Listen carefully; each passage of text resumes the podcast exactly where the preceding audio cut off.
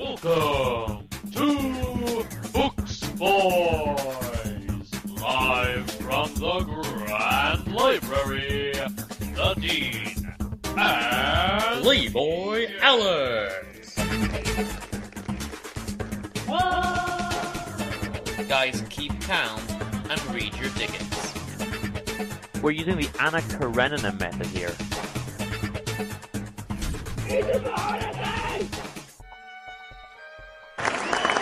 Thank you, thank you, thank you to our great crowd. We are indeed here on the okay, enough, enough. Crowd. Oh, they we are here on the anniversary episode. It's three years of Books Boys, hence the uh, the cheering, the crowd. Um, it's myself, the dean, as always, joined, of course, by Alex. Alex. Yeah, um, I have not gotten. What? That was a party horn because it's uh, a celebration. It sounded like a cat. Oh, Okay. oh, now I hear it. you got it. Yeah, it's um. But you know what, Alex? Not only is it the three-year anniversary of Books Boys, it's also Halloween. Woo! Yay! So We're going for the early 2000s vibes, aren't we? um, yeah, here we go. Uh, episode 37. And we're going to talk about the books that we read in October. I read a fair bit, actually. I did all right. yeah, you read a lot of short stories, it sounds like. I, I read a lot of short stories. About, Um, I got what, a couple of novels 60? as well. a lot, yeah. Uh, I'll talk about some of the best ones. Good. And yeah, then we also did some other stuff. I mean, we read some Euripides, for example, and people can go already and get that on um, patreon.com slash booksboys. We have even pre-recorded next month's. But um, I realized that in the excitement of the of the cheering crowd and everything, I forgot to do the intro. So let's just do it now. He's Alex. Hello! I'm Dean, joined by little Alfred, and we are the Books Boys. This is the Books Boys show anniversario. Get it? Buy it. Books. Does the crowd Yay. come back? I thought the crowd was going to come back for the books. Oh no. Celebrate. The king Okay. has come. We're here with the with the, the books talks. So we we um might as well get stuck in because we got a lot of books to talk about. But I was just We mentioning do. quickly to go and check out all our other stuff on Patreon, but we'll talk a little bit more about that uh, later. Shall I start? So you were telling me that I should read some different things and mix it up a bit more. I think uh, that would generally be good. Um, we do a lot of uh, UK and Spanish stuff hmm for the most part. So I have mixed it up wildly, and the first thing I'm going to talk about are a collection of short stories by Alexandre Dumas. I mean, it's not really mixing it up too much, but yeah, it's uh, it's French at least this time. How we do talk about a lot of Dumas. No, uh, we. It's a good point though. We'll. Uh, I'm going to run out of books in the next month or two, and then it's a chance to buy a lot of new stuff, and, and then we can uh, we can really mix it up. Um, but I thought it was funny because this month I have read um some French stuff, some Dumas, some Russian stuff. More basically the same, but nothing nothing uh, really too British. So. This was a lovely, lovely collection. Uh, you might recognize it actually, the works of Dumas. Um, fantastic Yeah. collection, gifted actually by yourself. So thank you so Yes. much. I am glad that you've enjoyed it. I was sitting in the uh, airport bringing it back to you at one point, and like I should at least check out some of it. So I read, I think like the first 3 Mhm. and you know what? I can see why you would want to keep reading. It's ten volumes just in that one book. Yeah. So the way I'm going to do it is I'm going to split it into so it's a thousand pages. So I've basically decided to split it in three, and that makes it kind of like novel length, basically. And then we'll do it uh, over three episodes. Yeah, Um, but each volume also has like twenty short stories in it. yeah, some of them- Some of them are just from his books, which Yeah, honestly, there's a lot some. of little ones that were Joseph Balsamo, the the sorcerer ones that we I've talked about in the past. A lot of stories from his books, um, some just from other ones. Doctor Gilbert appears a lot. Um, I don't know if these were released later as like little excerpts or if these were started as stories and later worked into novels. Uh, I, I have no way of knowing that, I guess. But Wow. It, it does have the best scene for uh Three Musketeers in it though. So Mhm, mhm. later on. So I and you know? I haven't come across any other Three Musketeers ones yet, but you you never know because as I say, it's Hmm. it's a massive collection. I'm only a third of the way through it. Um, but I'll touch on a couple of the stories that stood out to me after reading them. Some of the ones that were my favorites. Um, the first good one is the courtship of Josephine and Napoleon, and that's interesting because we just talked last time about Napoleon III and Eugenie and them getting together, so it kind of ties in nicely to talk about the original Napoleon and Josephine and, and how they got together. And it's a little short story about them. But the funny thing is, or the interesting thing is, just like with Eugenie, there was an element of like prophecy, gypsy prediction type stuff with Josephine as well. Okay, so you did like that one. Yeah, yeah, thought I, did like like- it. I thought it was interesting historically, so that's one I read as well. It's the very first one, but Mhm. it it's long for a short story. It's like 15 20 pages. Of the three volumes Uh, I've read so far, I think this is the sh- the longest story in all of them Yes. so far. Yeah, Yes. But it's really nice seeing them meet. You have uh Josephine come in and they like have this giant map all over the room. It you basically need to have it as like a tapestry in front of a palace or something. yeah, It's so large. And she has she's like coming over to meet Napoleon and she just kind of like has to like jump on an area and you see her footprints on it. I, I don't know. It's it's just really kind of cute in a way they're meeting. The stuff with like the palm reading and, and all that was not really my thing, but the first half I thought was fantastic. Mm. It it is very good, and I mean I like the palm reading just because it tied in a bit with the Napoleon III stuff as well. So it was interesting to see that Mm. that both those those stories were repeated in history. Um, but it's a nice it's a nice story, and I think it's interesting that uh, if I remember correctly, Josephine was already widowed, um, and then Yes. Napoleon ends up talking with her, and it's nice to see how they they came about. Um, but I think my favorite of all is actually I think it comes it's next in the sequence of the ones that I liked. I don't know if it's absolutely next in the book or not, but I think you had also read it. It's the Blood Union. Yes. Um, Um, that was I. I wasn't sure if there was going to be another story that would beat that one. It's only like three pages, but it is fantastic. It paints the picture perfectly. Yeah, It takes you through. it- It's just one night when all this happens, but you know, like what everyone's feeling, and go ahead and talk about it. Um, yeah. I mean, book. and it's as you said, short, so there's not a, a massive um, story to go into. But essentially, the the crux of it is, I mean, let me pose it as a as a hypothetical question to the listener. Like, can you imagine loving someone so much and being ready to marry them to the point where they are dying, and you actually think, can we get a blood transfusion of my blood into their body? Just enough to resuscitate them with a little few minutes of a lease of life, just enough, and have a priest nearby to marry us before they then immediately die. Mm. You know, bring them, keep them alive with my blood for five minutes so that we can get married, and that because I want their name and I want to have been their widow. Mm, that level of romance is is the best thing I've heard in my entire life. yeah, it's that tragic romance that you so much love, but I, I, I see it in this one like much more than like even Romeo and Juliet, which I do think is a really good tragedy. This one was just wonderful. I I kept thinking like, all right, who is she? What's she trying to get out of this? And no, it's it's nothing about that. It really is. She just loves this person. and- Yeah, yeah. You maybe think plot twist, he's a millionaire or something, and she wants to inherit, or something. It's not that.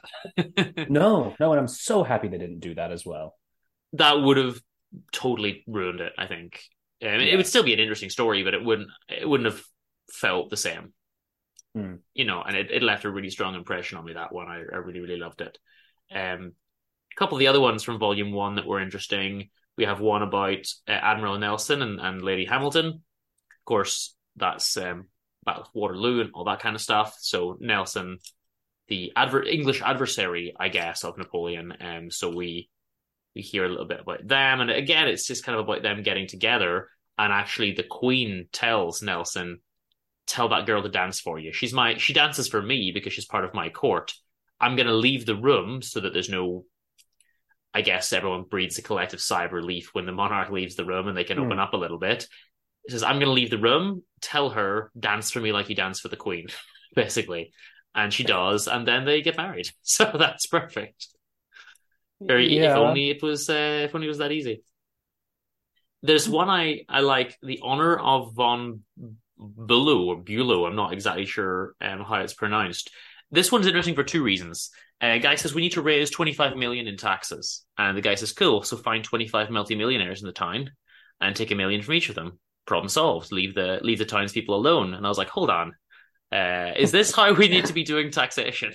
like, That is what you said uh, to me after reading it. It's like, you know what?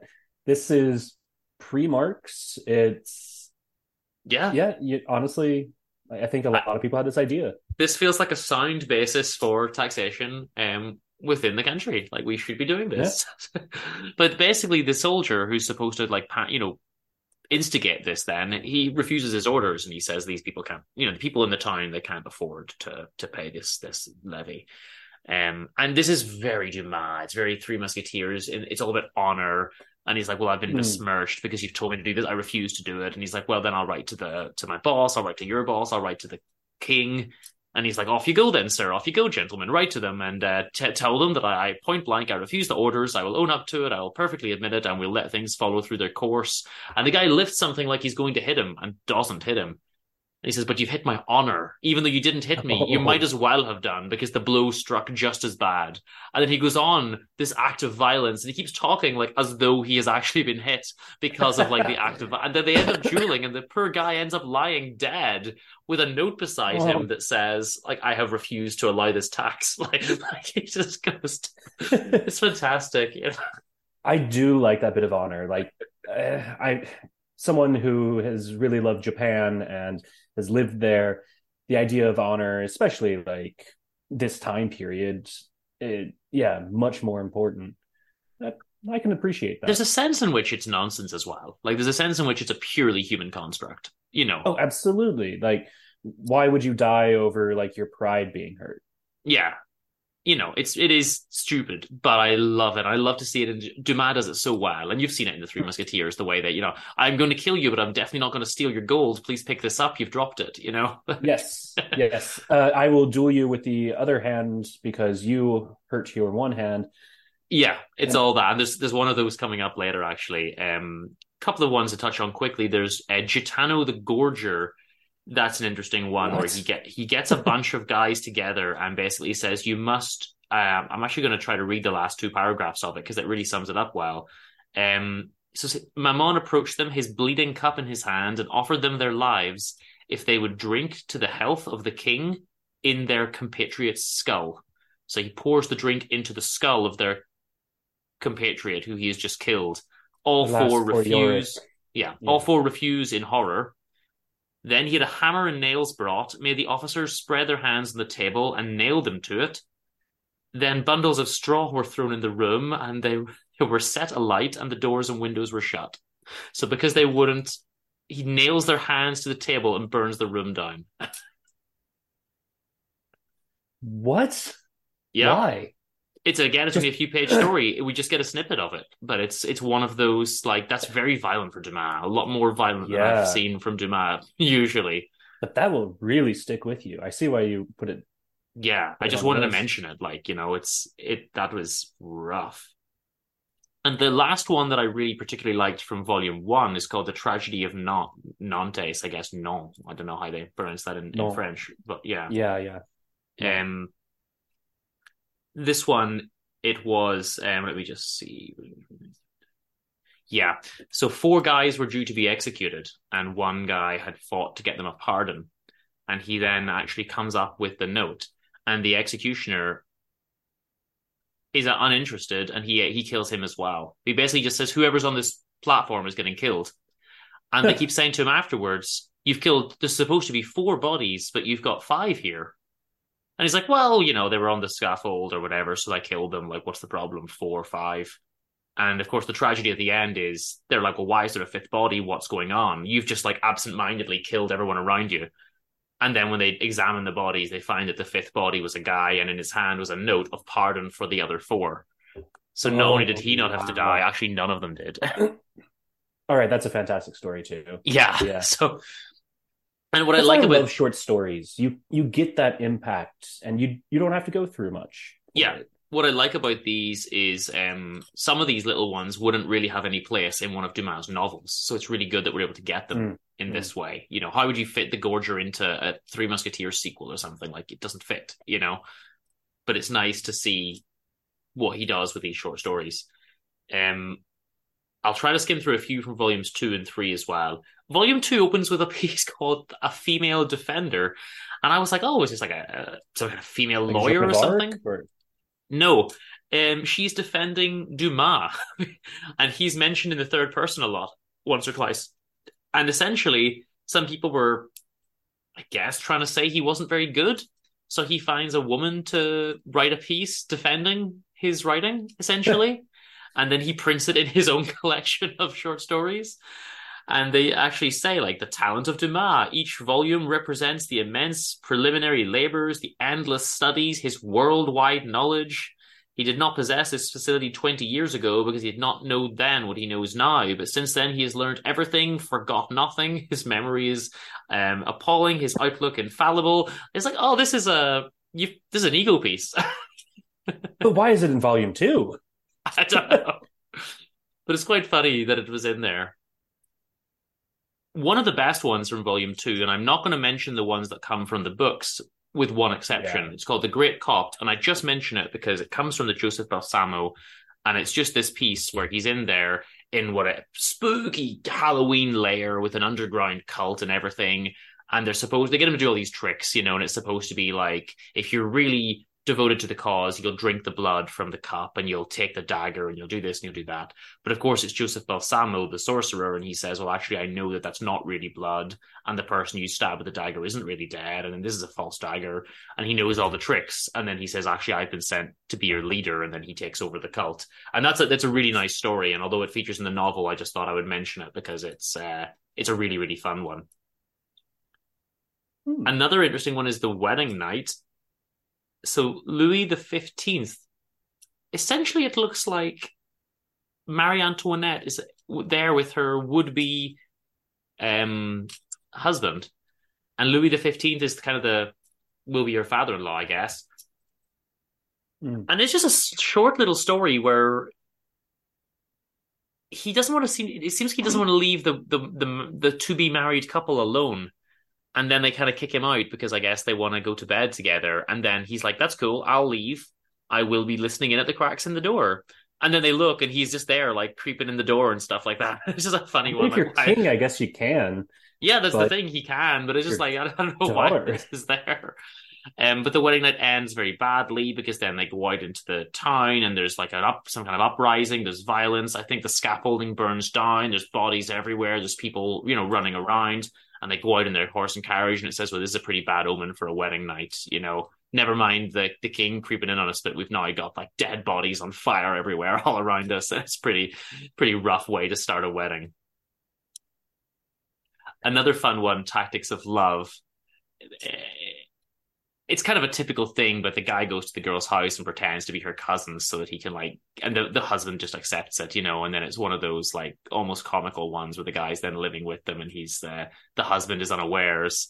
And then I, I think it's kind of mean because I think they end up also sc- scamming the husband for a million, uh, well, not pounds, livres or whatever, whatever currency they're using, but they, they steal a million from him by convincing him to give it to them for some purpose or other, even though they're already like in his house cuckolding him. Um, which it's funny, but also quite sad at the end that they had such little regard for him.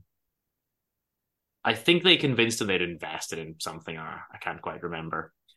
Um, stuff. yeah. Fate of a Regicide's another fun one. One of the Louis Oh. goes out and almost gets shot. He doesn't actually get hurt, or he doesn't get hurt fatally anyway, but they find the person who tried to attack him. And initially, he's so happy to be alive that he says this person will suffer nothing, you know? But then when the time goes on, they take the guy and they basically hack him up limb from limb, and it's really horrific. And they're like, well, that's, you know, he wasn't even a regicide, he was a would be regicide. But the point of the story is that's what a king's promise is worth. In the moment he said, nothing bad will happen to you. And then let them arrest him and torture him and hack him to bits. So I guess don't uh, don't trust a king's promise. Yeah, Um, usually not. There's a fun line as well. Kings. There's a fun line in one called the Bitter Cup. I'm not going to into the story, but I just like this fun line. It says, um, "Flogging for whoever salutes the king, hanging for him who insults him." So I guess it's because the place was so divided that, like, no matter which side you were on, if you went with the wrong people, you would get punished for it. So they say supporting the king, you get ha- you'll get hung, but uh, if you if you salute him, you'll get flogged by the other side. So you really don't want to be involved in uh, politics at that time, I guess. Sounds like the Troubles.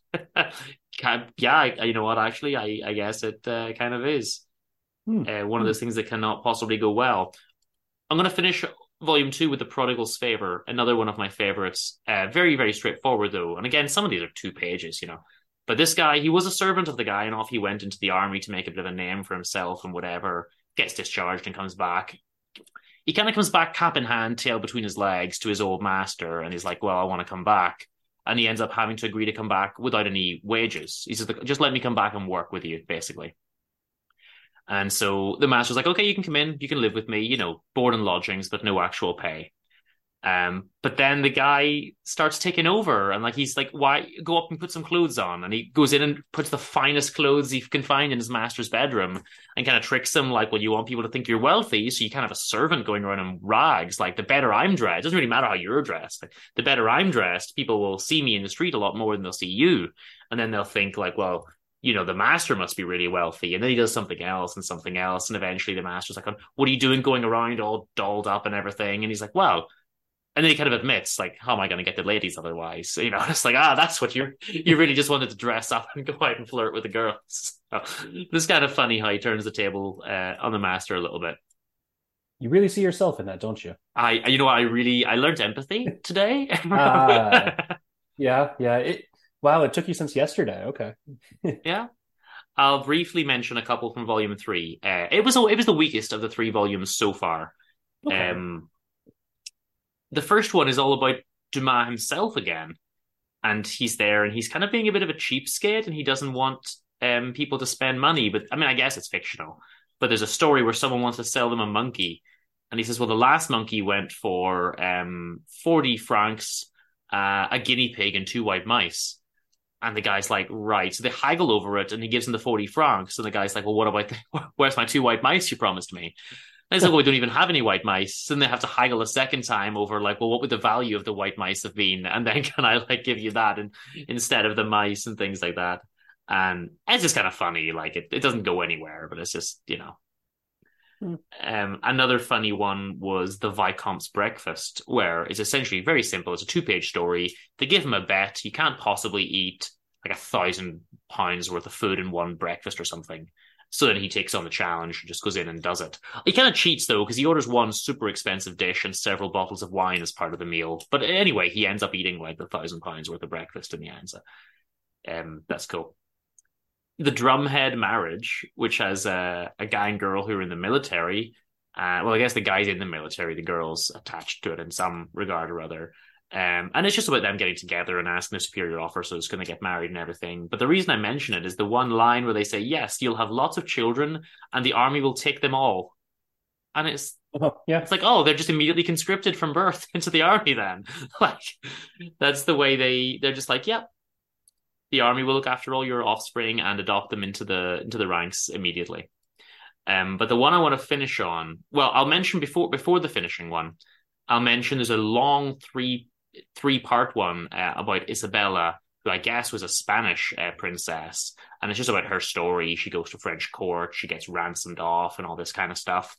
And there's another funny little one um, called the Little Dog Jet, where the dog saves the Republic because it's kind of unclear, but I think he just gets in the way and stops the fighting basically. And then they say like the dog has saved the Republic because like we're about to kill you, and you know now we've kind of cooled down after the dogs got out of the way and things like that. Did they make him king?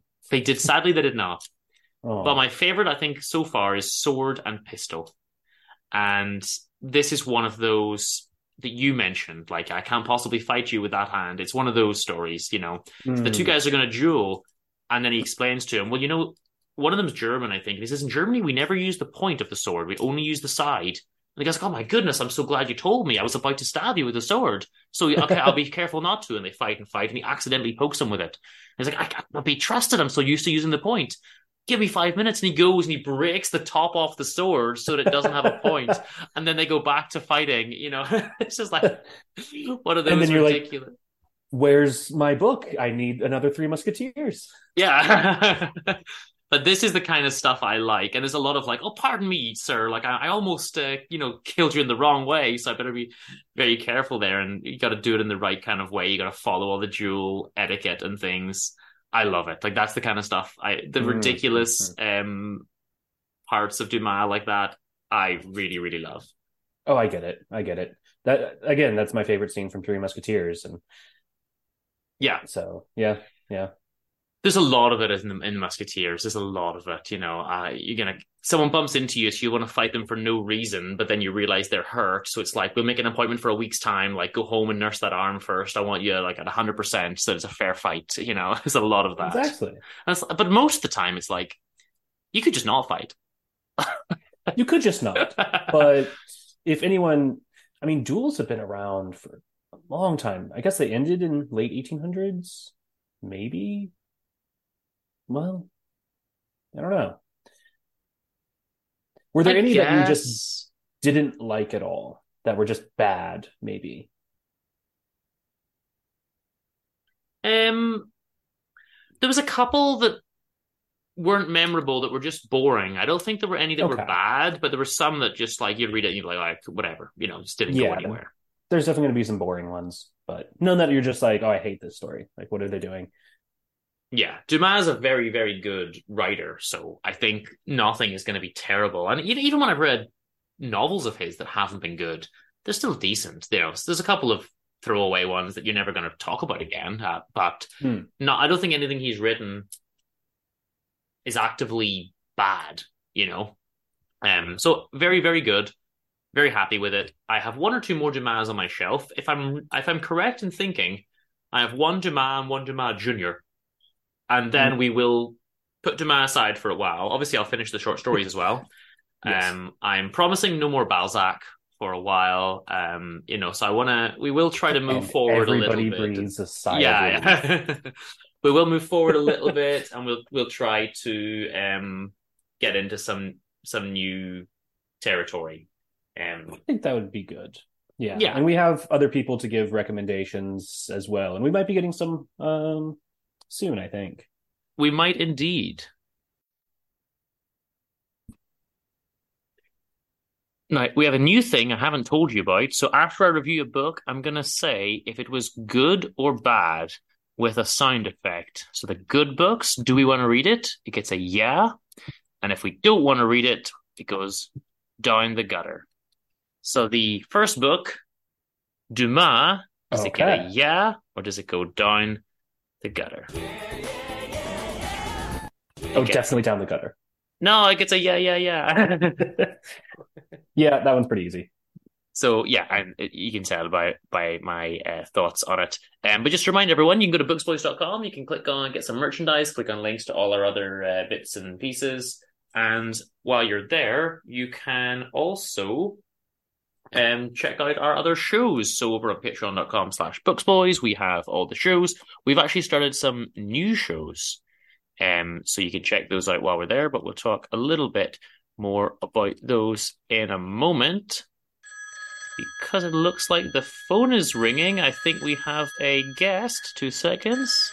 Hello, you're through to Books Boys. Who's calling? Hi, is it me? It's Am I Iris. Iris is Yes. calling. Hi, it's Addie. Addie's is Scully. Hello, how are you? We're good. How are you? Iris is uh, also the co-host on one of our new shows, so that was very good timing. We've started reviewing the show Arcane uh, on Animation Adventures, and they can uh, check that out as well. There's going to be nine episodes of that. Nine episodes of goodness, so hope you're ready. Buckle up.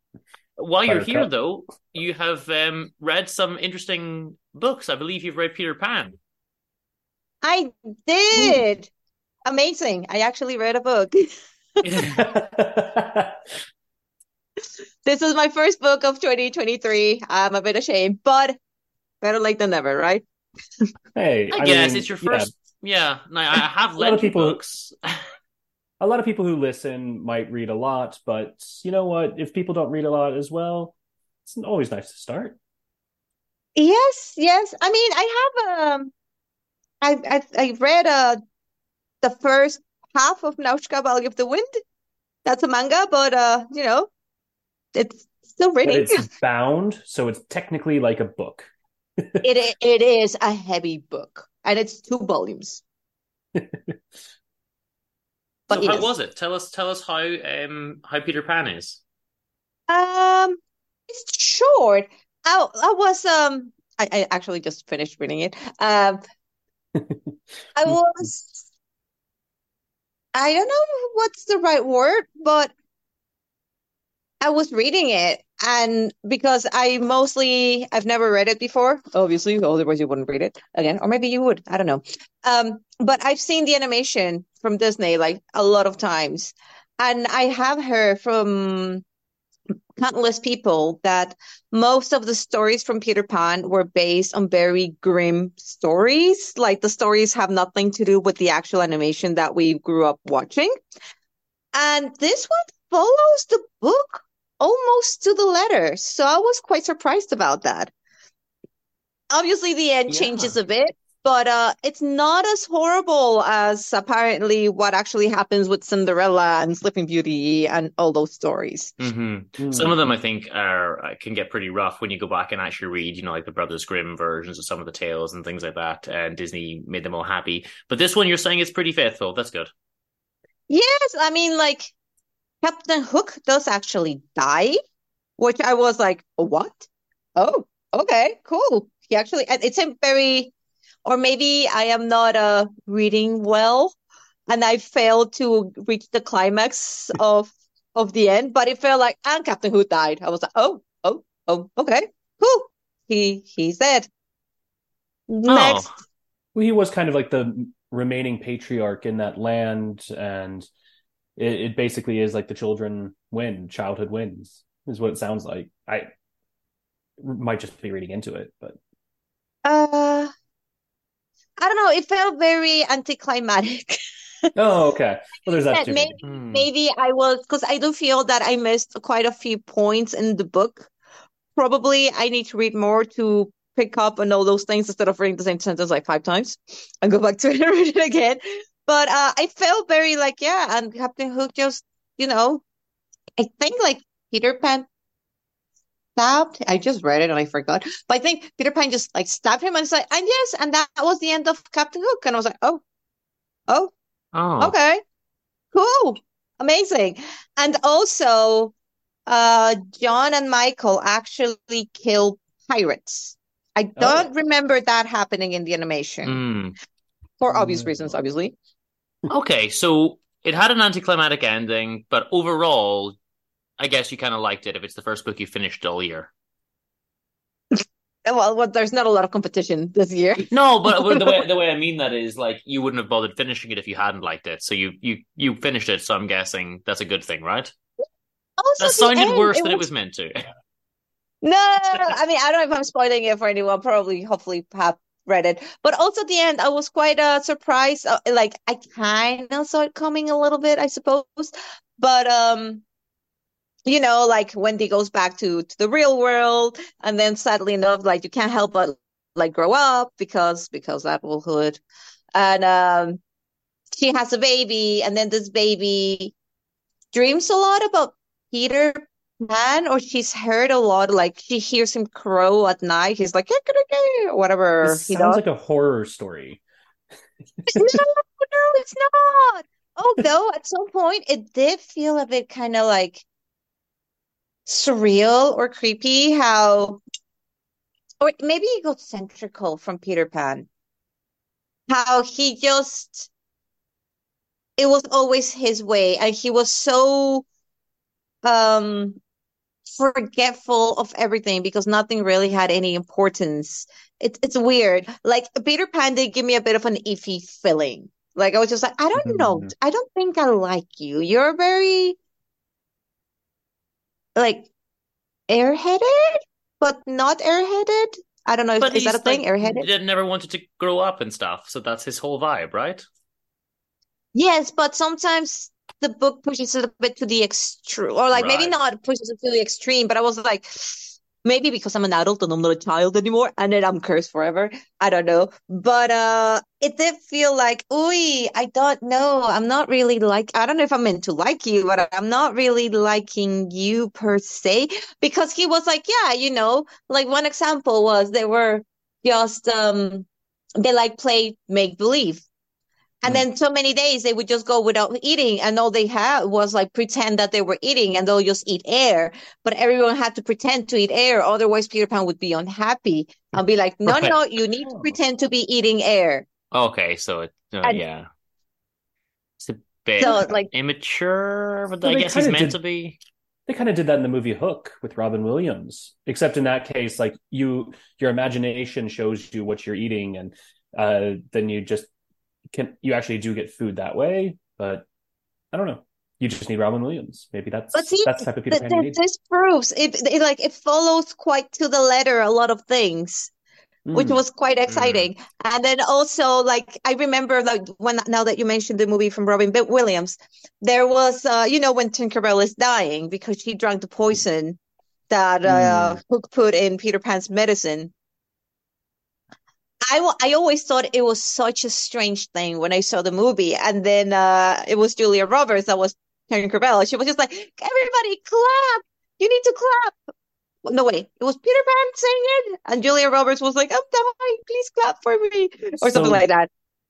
That comes from the musical play, Mhm. uh, where it's in the book as well. Look, Okay. Okay. Yeah.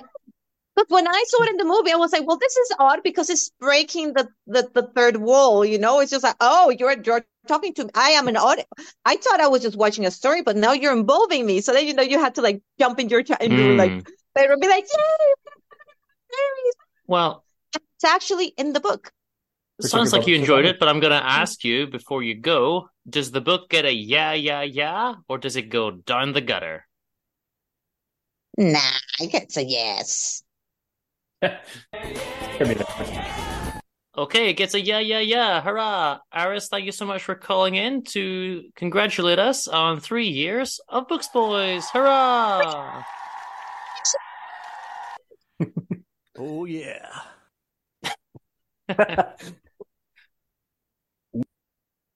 Hurrah! Thank you so much to Aris for calling in.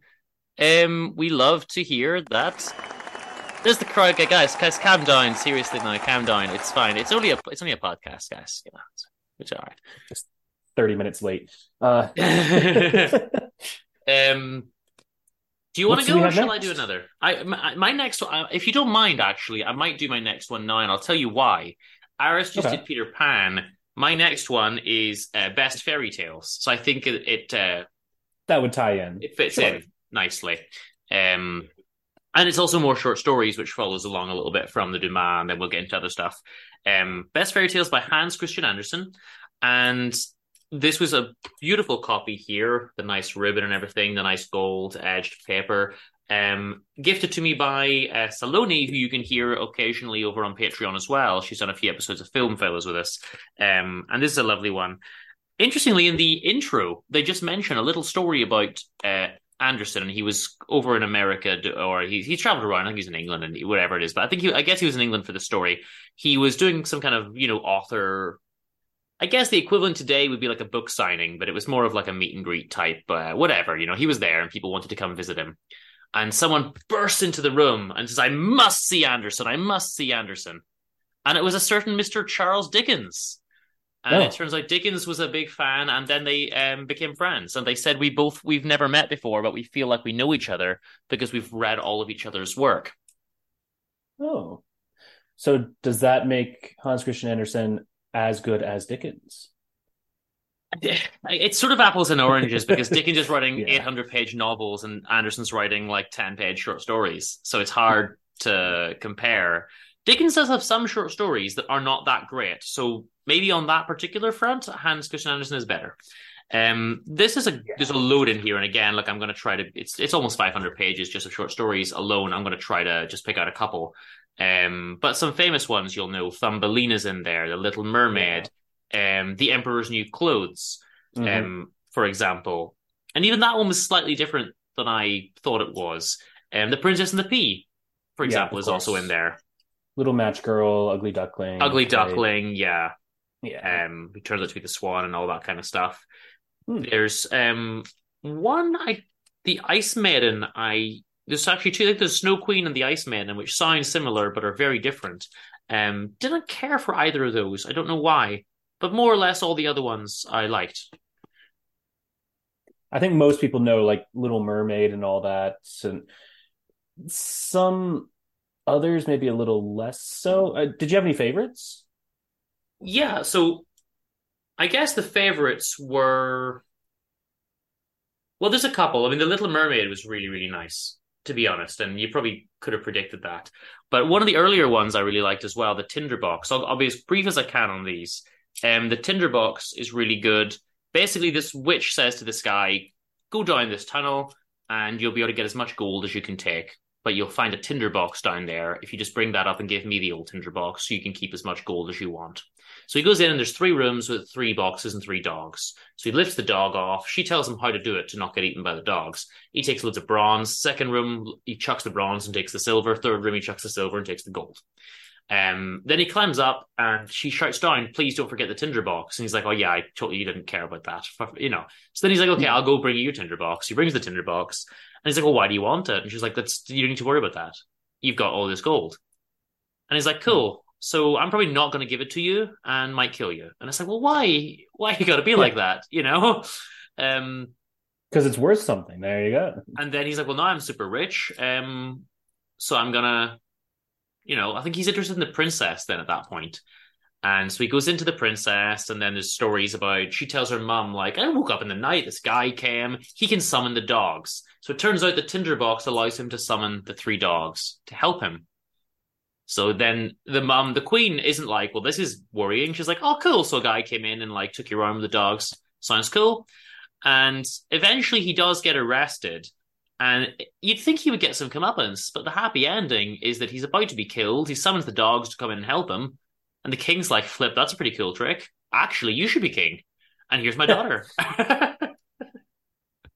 Well, there you go. She's like, all right, fair enough. That's So uh, this terrible person gets a happy ending, I guess. yeah. He gets the, the princess, and he gets to become king. Yeah, yeah. There's a another one about Big Klaus and Little Klaus. Um, Little Klaus has one horse, and Big Klaus has four or five, but they share them.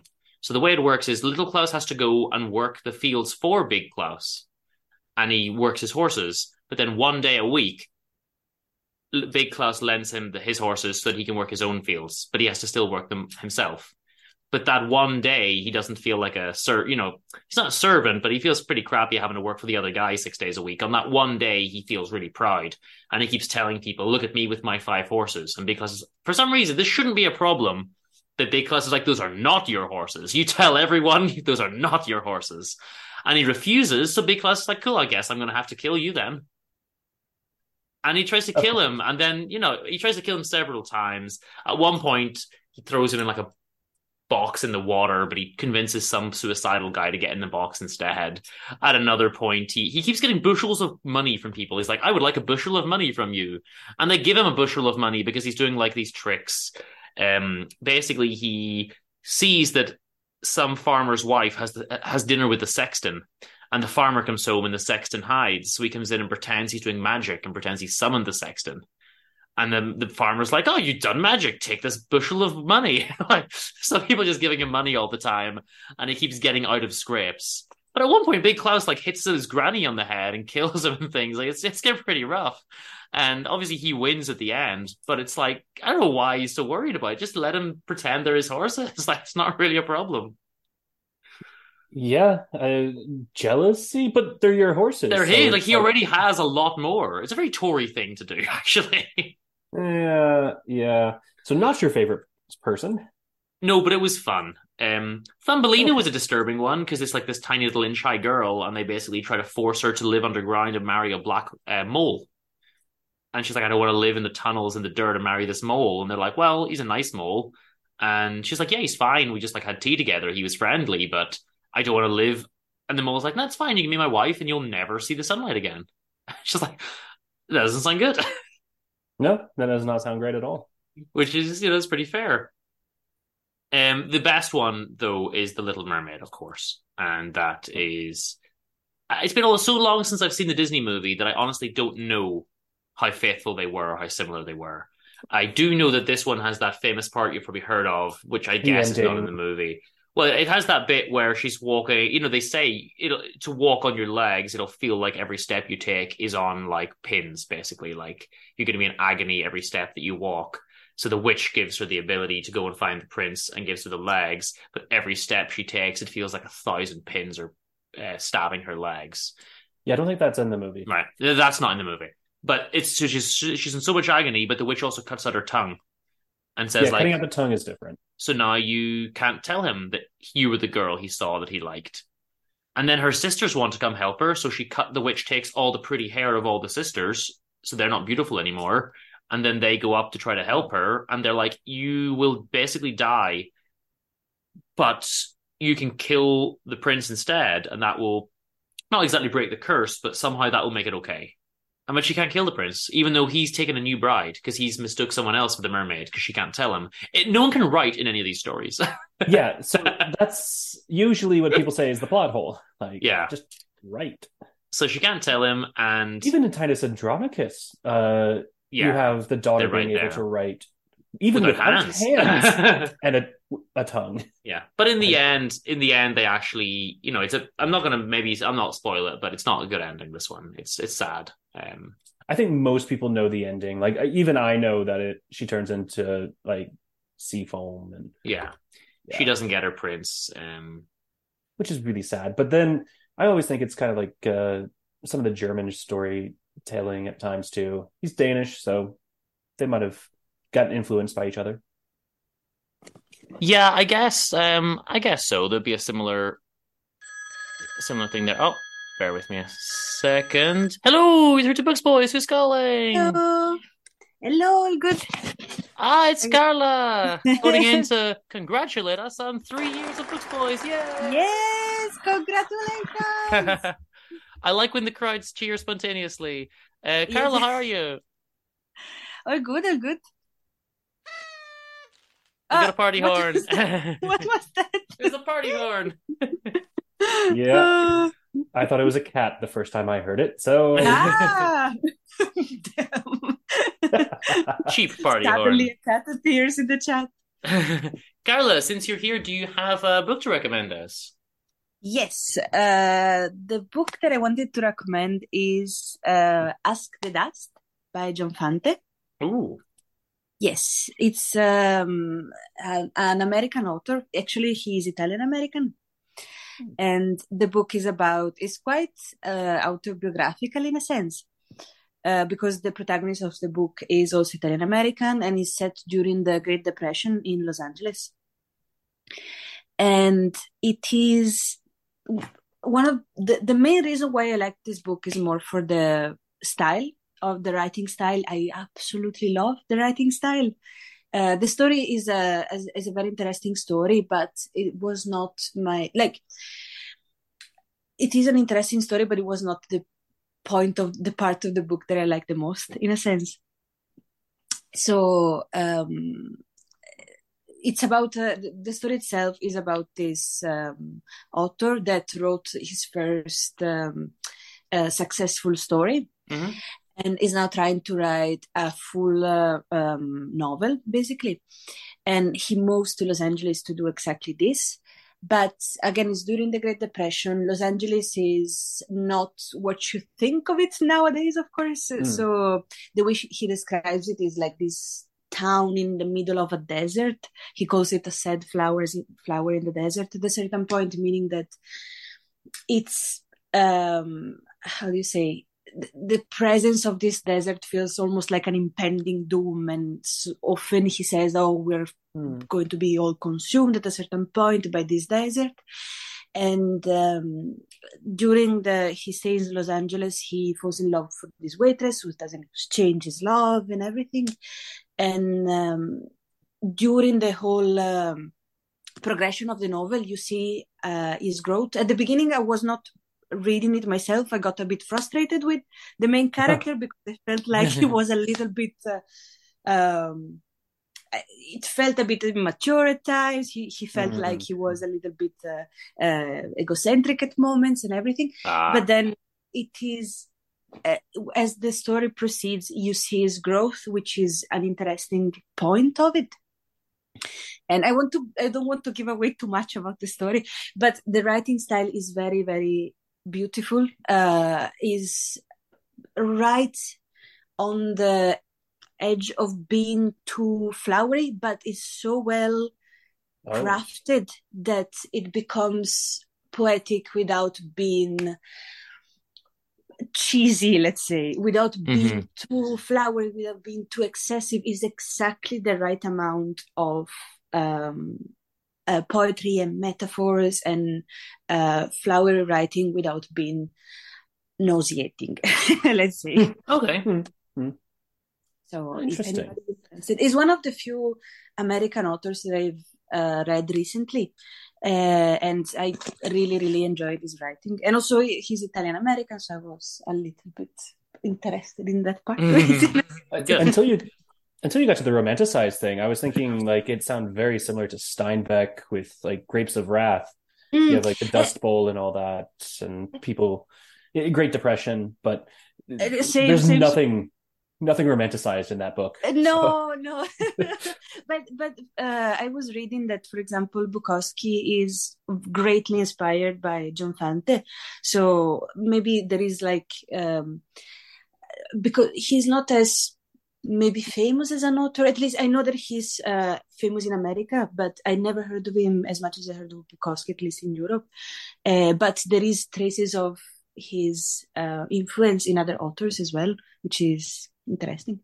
Okay, fantastic. So let me ask you then, overall, does the book, it sounds like we know the answer, but does it get a yeah, yeah, yeah, or do we send it down the gutter?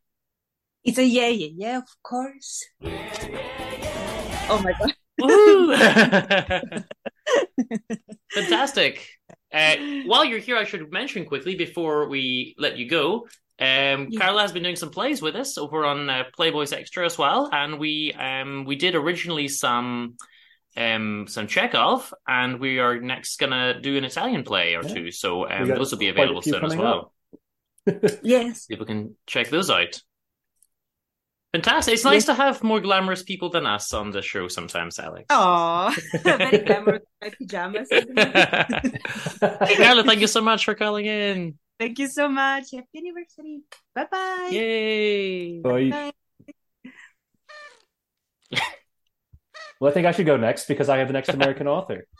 Sure. What I will do, if you don't mind, is if you give me two minutes, I will um, finish off the um, short stories, the Oh, Hans Christian yes. Andersen. Um, the Little Mermaid, I think I was more or less finished with that one.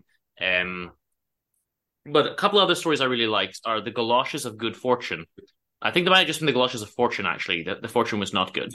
they basically they get this guy. They they some fairies leave these galoshes at a party for someone to put on when they leave, and then you get what you want. But it's it's one of those stories where what you you're wrong and what you wanted. Like it's it's a be careful what you wish for kind of story. And this guy was going on and on about how much better the past was. So then he ends up in the past. He's like, why are the streets all muddy and there's no lighting and like it's cold. And then he went into this tavern and it was crappy and everything was terrible and cold and dirty. And, you know, the people didn't understand any of the things he was talking about. And, you know, then ends up that he's unhappy and then the, the galoshes end up in a hospital somewhere and they move around. But basically each, each um, tale, they're not good. You know, it always turns out to not be what someone thought they were Mhm. getting. Um, there's another one just to touch on briefly, the swineherd. And basically, a princess refuses to marry this guy. This um, it's kind of weird. She won't take the prince, so he's like, "Cool, I'll disguise myself as a swineherd and go work for them and like win her affections that way." And then it works over a long period of time, and she's kind of like, why didn't I take that prince eventually? And he's like, aha, but I am the prince. It's like, okay, that's a very strange way to like go about it. But, um, the opposite of Aladdin. I guess, yeah. There's old Lukoie, which is just this guy who visits people in their dreams and takes them on adventures. But then there's always this stern warning where he's like, "We're having fun," but there's another old Lukoie who is also death. It's like, all right, that's needlessly ominous because we are just having fun, aren't we? Like, one of the ones I really liked, although it's very very simple, is the shepherdess and the chimney sweep, and these are two like I guess porcelain figurines on a windowsill, and they just want or like on a win- on a mantelpiece, I guess. Sorry, but they want to escape from the house. They're just furniture, you know, and it's the story of them trying to escape. It's almost like a ugh women story because the girl tells the guy she wants to escape, so off they go and they escape and they're climbing up the chimney and it's very arduous and very difficult, and they get to the top, and then she's like, actually, no, I've changed your mind. We should go back. And he's like, oh. She's like, if you love me, you'll come back with me. So then they go all the way back down, back to captivity, and back to the mantelpiece that they were on in the first place. And there's another doll that's like pretends to be her uncle or granddad or something, and he's really mean. And they were trying to escape from him, and she goes back to him anyway because he got hurt, he got wounded, he got uh, broken, and they look after him, and the, the the guy is sad, basically. Oh no, it's sad. but it was a nice one. Uh, one of the other main ones is the Wild Swans. Um, family living happily. In comes the evil stepmother, basically kicks the girl out and then turns the boys into swans. And so the girl's like living alone, um, trying to get by. And then a, a witch basically says you can fix everything. You just have to make these garments for your brothers and then throw the cloak. Once you've made it, you've got to throw it over them and they'll transform back but you have to make it from scratch yourself. Like you've got to go out to the fields and start picking flax. Like you've got to make this from from scratch yourself. Pick nettles, do everything, make it from scratch. It'll take you a long time. You must not speak from now to then. So she's not allowed to speak while she makes all these garments, and eventually, like it's the, the they're about to get killed. These swans, they they turn into boys at night, I think. Um, but they're all in peril, and you know the girl can't explain anything, and eventually she throws the cloak at the very very last second you know before they get killed and and turns them back in and then they all admit then she can speak and she can say these are my brothers and i'm the prince and there's the evil queen and they can sort it all out you know but it's it's a nick of time interesting detail apparently she was a few stitches short so one of the boys ends up keeping one swan's wing Oh, that is kind of a funny addition. I, I like that. it was Like, funny you know because what? it was totally needless but it added something to the story it was it, was nice It really did. yeah Huh. okay like alex it is your turn Right. So I read two plays. Um, didn't have a lot of time for books, so I decided to read some plays. Uh, but American play Curse of the Starving Class by Sam Shepard. Now, I remember getting this back when I was in uni, uh, first time around and studying theater. I do not remember much about this play because I think I directed a different play. Um, I think we had a choice between this one and another one. So I think this was pretty new to me. Um, but this play, everyone is a terrible person. That's basically the best way I can describe it. i can Like, get on it- board with that Yep. Sure. So it starts off basically with uh the the son he is um his name is Weston. He's like cleaning up a door and we don't really know why yet, but mother comes downstairs and like we're trying to find some foods. There's not really much uh to eat. And we then figure out that well their the father wesley he broke it down and it was in the middle of the night he came home drunk and the wife had told him like next time you come back really really drunk i'm locking you out but he breaks down the door and comes in anyway so she calls the cops and he goes to like some motel somewhere. Okay interesting. Then we hear a little bit about the daughter ella. She's doing like a 4-H project, basically posters to talk about how to like correctly like cut a chicken to serve it, and but she finds out like, well, her chicken's gone because the mother ate it, and like, well, this was her own chicken. She raised it from an egg, and then killed it, plucked it, and had it all ready uh, for her presentation. And then, like, she's being told off, like, oh, this isn't important. Just uh, get over it. Uh, so she leaves, and then, so Weston is just a sociopath. He Mhm. puts her posters on the ground and then actually whips it out and pisses on him. Oh wow. Yeah.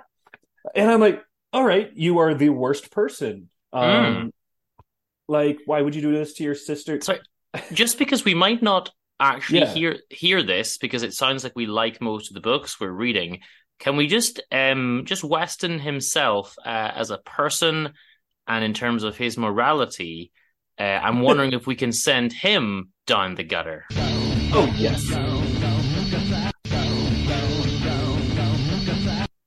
There we go. Yeah, definitely. Definitely. Um, they use some interesting words to describe it. Um, his, I think they call it his pecker and his joint. I've heard both those. It was a bit uh interesting. I can't find the exact line right now, but um oh, so so weird. Um and yeah, I'm gonna skip a lot of the main details after like the small details after that. Basically, yeah, the father's a drunk. The mother is she's actually trying to sell the house without telling her husband. So she's talking to this lawyer guy, Taylor, and uh, like the daughter already gets the creeps from him, doesn't like him whatsoever. Um, then the father comes back in Act Two, also really drunk, and he says, "Well, I've already sold the house, and uh, sold it to this guy at uh, Alibi Club, which I guess is a pub or something." We've been there, right? yeah, basically. we well, um, doesn't deserve what happens to it later, uh, necessarily.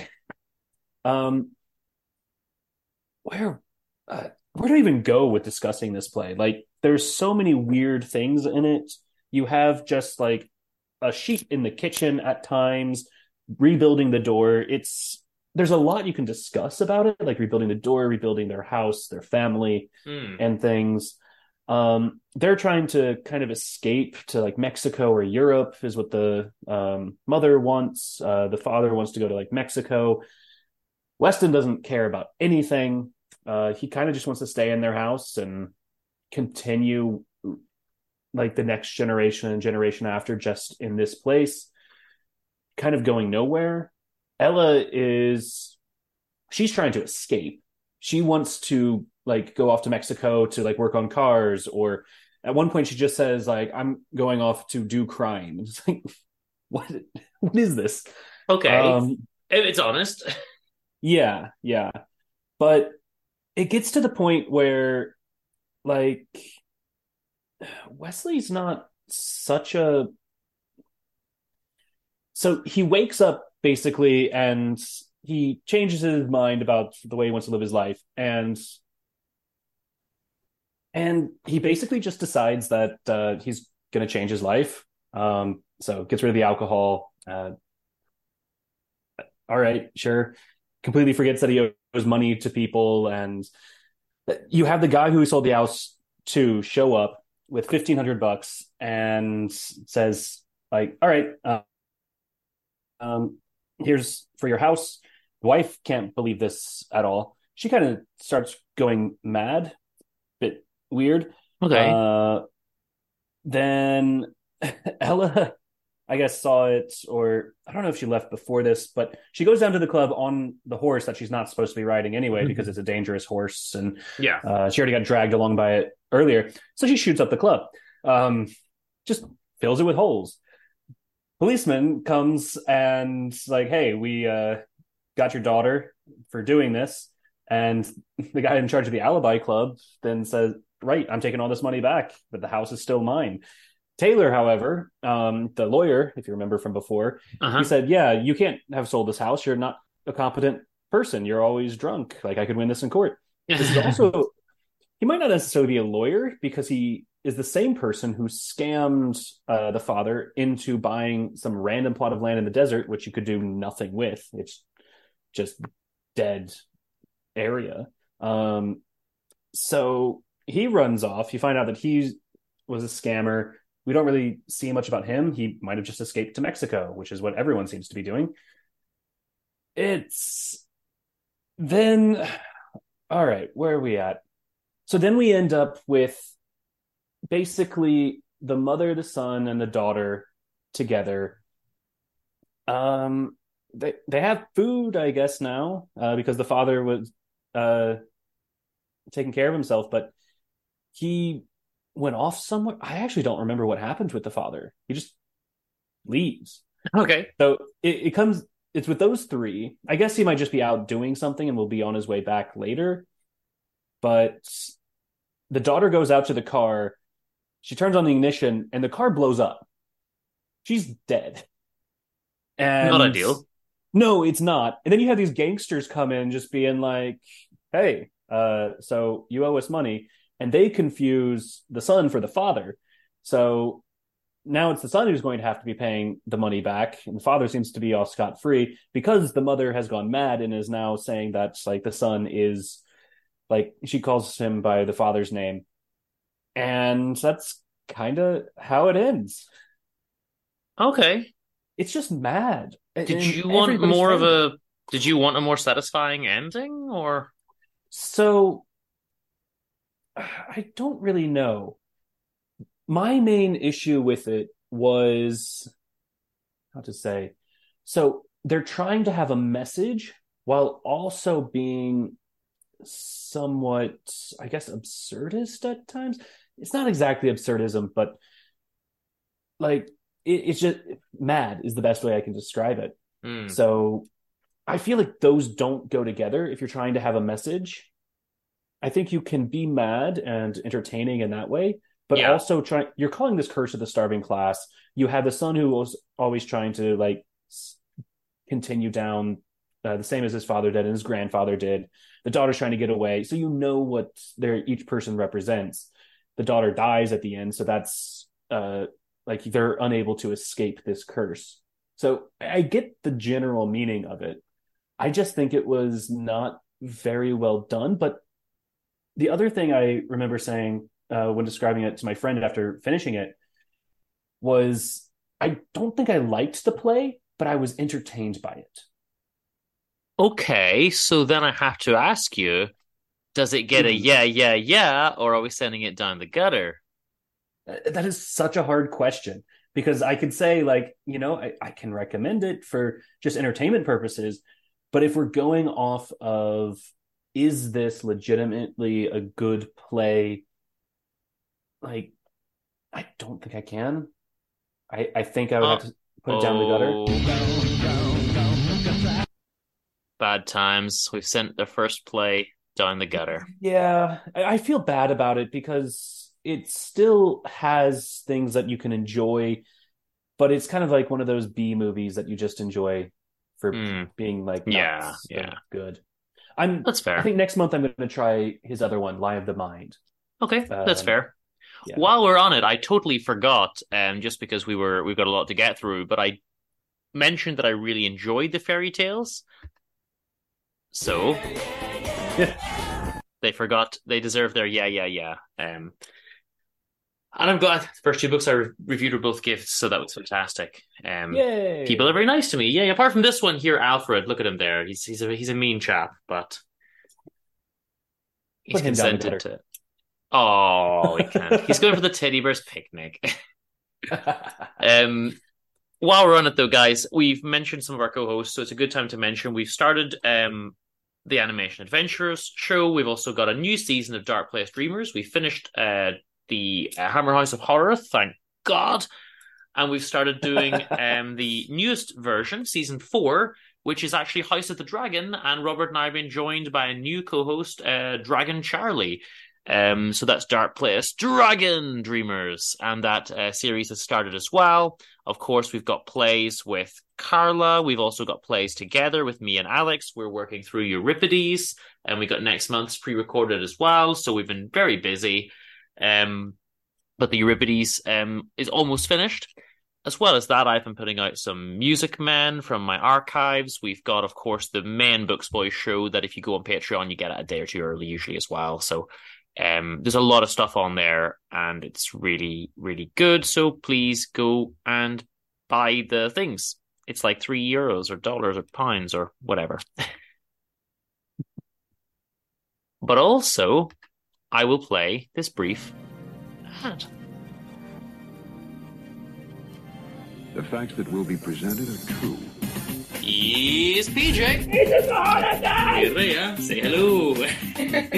Hello. Dark Place Robert and Playboy Alex. Doing all right. Glad to be here again. Nobody's gonna know me from that. Carry on anyway. Joined by Saloni. Say hello. Hello, everyone. It's Dean joined by Caroline. Hello. Talk about some plays. That will be fun.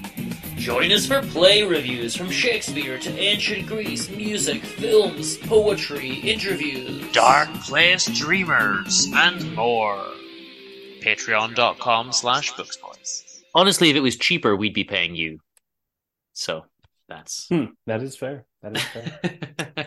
so we got new stuff on there, and of course on the main Books Boys feed, we're releasing some old episodes of some of the old plays we did, some Shakespeare's, and some of our earliest episodes of Playboys Extra with Maria, which is why she's still in the sting there, and also um some dark, the original Dark Place Dreamers with Garth Marenghi's Dark Place and the Sandman. So some of that old stuff is being released, but also we just released a bonus episode, partly for our three year anniversary and partly for um, just because the author wanted a particular date. Um, so we we talked about artificial wisdom by Thomas R. Weaver, and that episode's available as a bonus episode. It's on the feed now. Uh, came out last week, and um, well, really only a few days ago. So hopefully everyone really liked that um, extra content as well. So what What's else have we done? Just quickly, what else have we done this month? I've been dancing a lot. I've read so much stuff. We've got Halloween stuff coming on. It's been uh, so busy with a whole bunch Mm. of stuff going on. Um, it's been a pretty hectic month, um, but hopefully things get uh, a little bit quieter, and I have a chance to read lots of books. I've actually read the first half of the first book for next month already, so I can't promise that I won't read a lot next month because I'm already started. But um, it should be good. It should be good. I will mention briefly just the artificial wisdom book because it's on the feed. Um, the interview with the author. This is a little bit of dystopian stuff mixed with. It's essentially what if Solomon, an AI, so it's Solomon for Dictator 2050.com. You can vote to make this AI dictator of the world.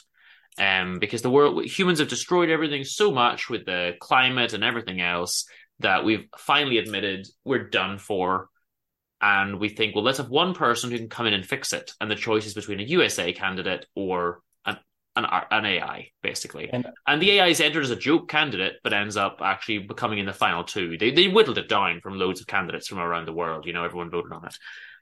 and as an American, I would definitely vote for the AI. yeah. But then, of course, we end up with a murder mystery, uh, Agatha Christie style scenario getting mixed in with it. The, the person who invented the AI gets killed during the campaign of the election.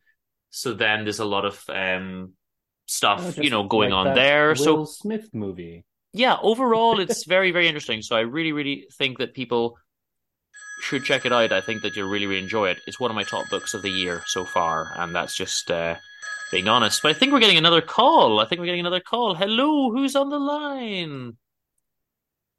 Hi, Dean. How are you getting on? It's uh, Dark Place Robert here. Dark Place Robert, King of the Dark Places. What am I interrupting at the moment?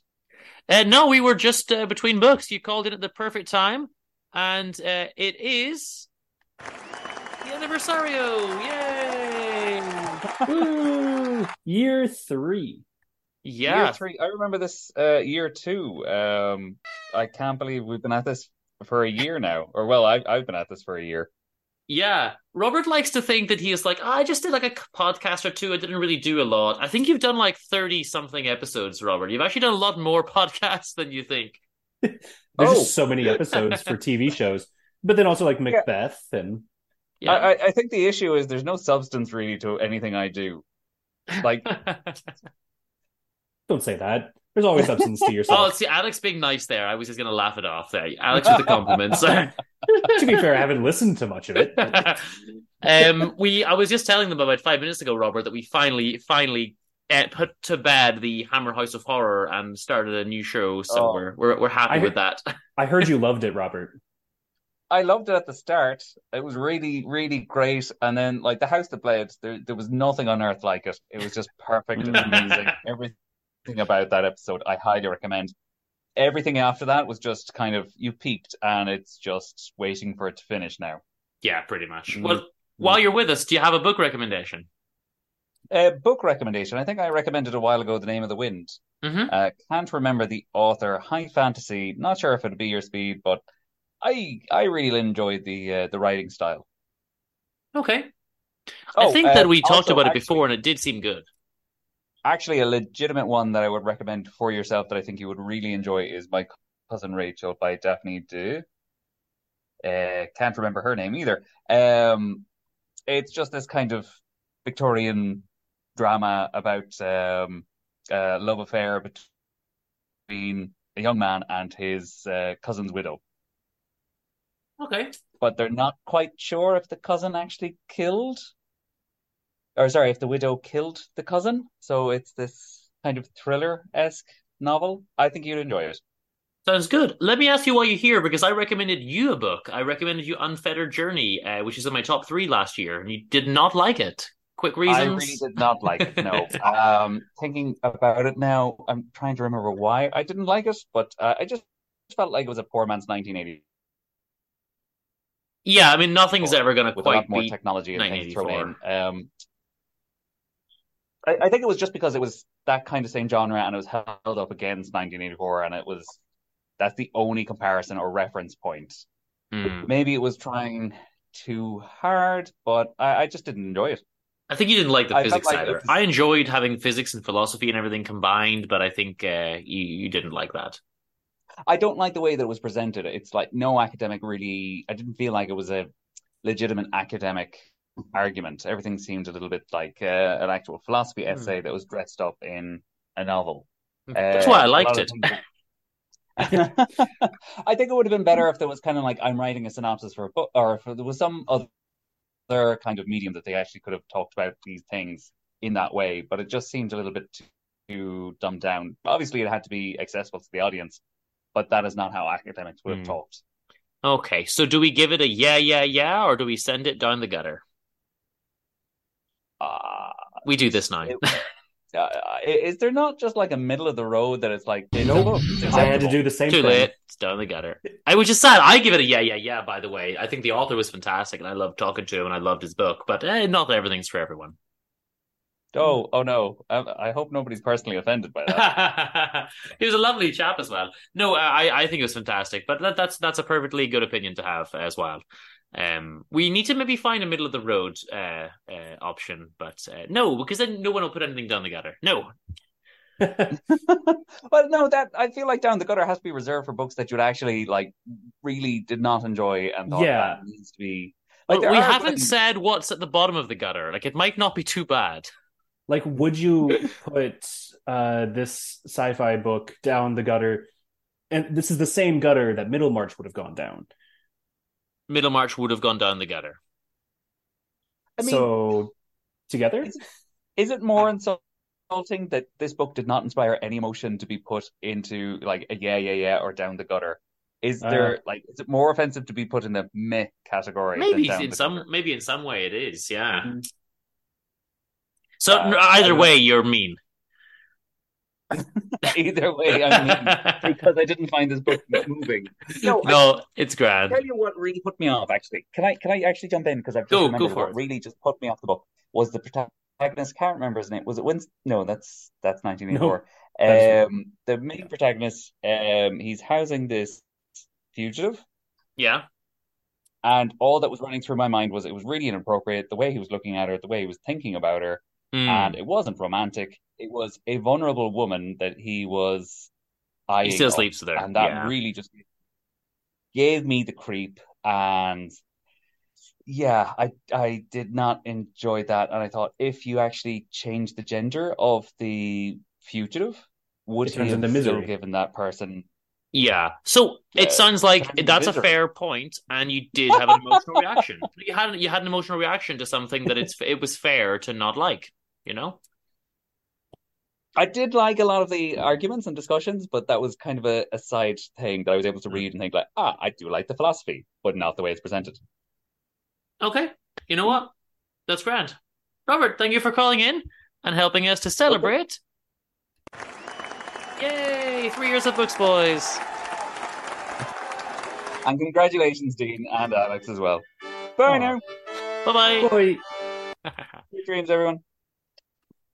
Ah, thank you to to Robert for calling in. Um, cool. Where were we? uh, well, you were just.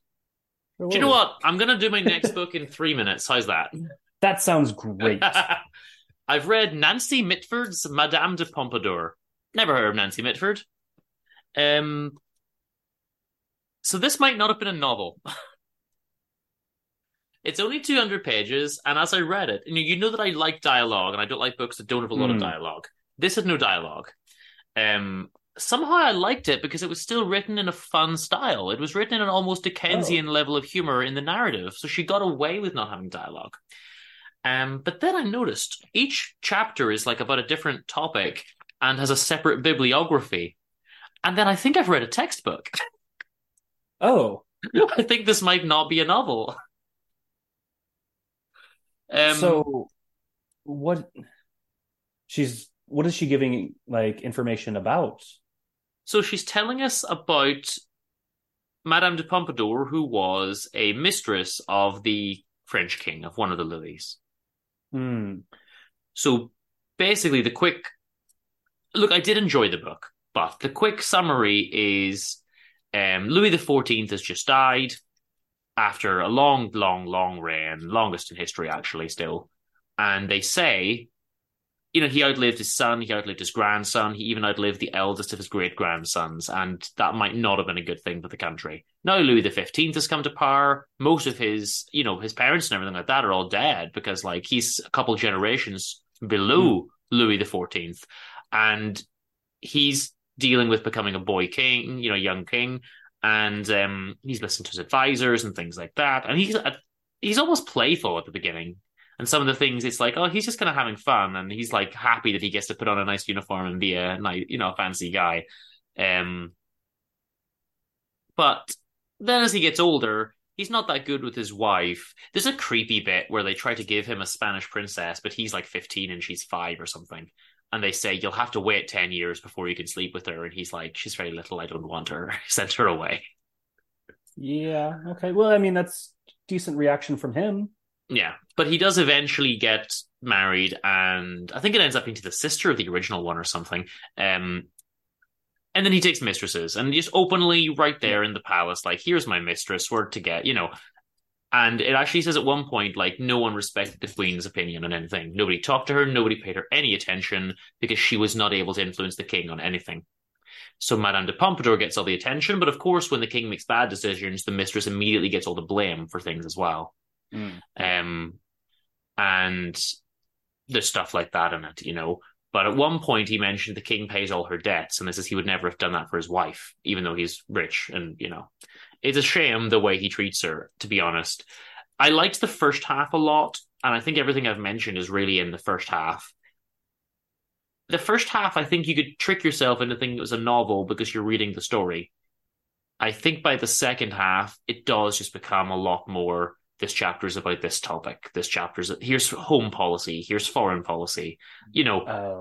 it, it, it, it isn't really a not. It stops being a novel, and I it lost me a little bit in the second half. But overall, it was quite nice. And it's a shame, of course, that he had multiple different um, mistresses and things like that. I think over time, Madame de Pompadour is just the longest and most famous of them, but there were others.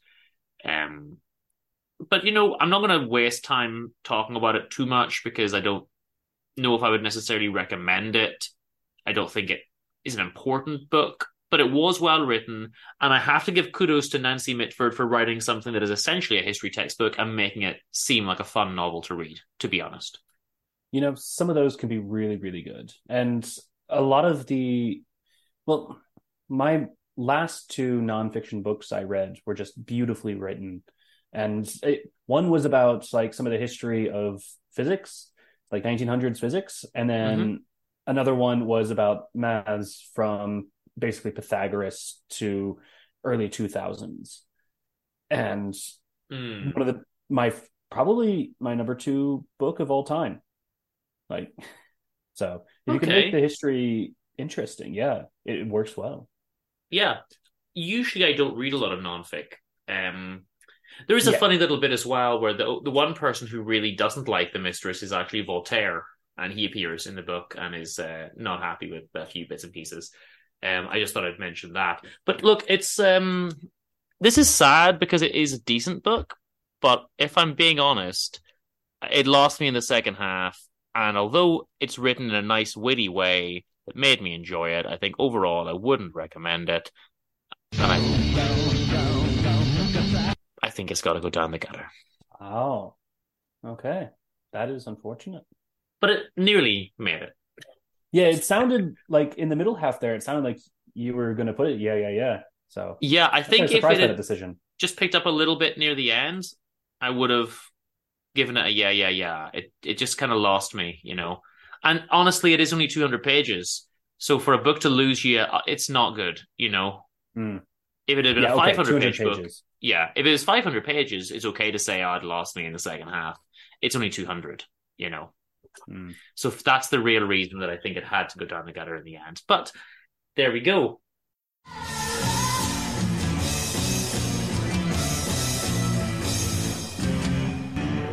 Welcome back to part two with the Dean and Alex, the Books Boys.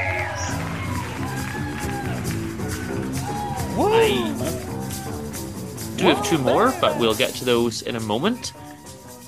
Um, let's just see what we can do now. You've got one more as well, I think, so we'll get to that in a moment as well. Ah, but bear with me a second. I think the phone is ringing one more time. I'm just going to go check who's on the line. I'll be right back. Hello, you're through the Books Boys. You've got Dean on the line. Who's calling? Hi, this is it's Gary Braver calling. Yeah. Gary, thank you so much for calling in. And we were actually just last month talking about your your splendid book, which I still have beside me here, Rumor good. of Evil. Yes, thank you so much for sending it out. And I should acknowledge you were you were kind enough actually to give me a little personalization. We have a little note on the inside um, for my Books Boys friends in Northern Ireland. Thank you very much for that. Yeah, good. And how are you doing today?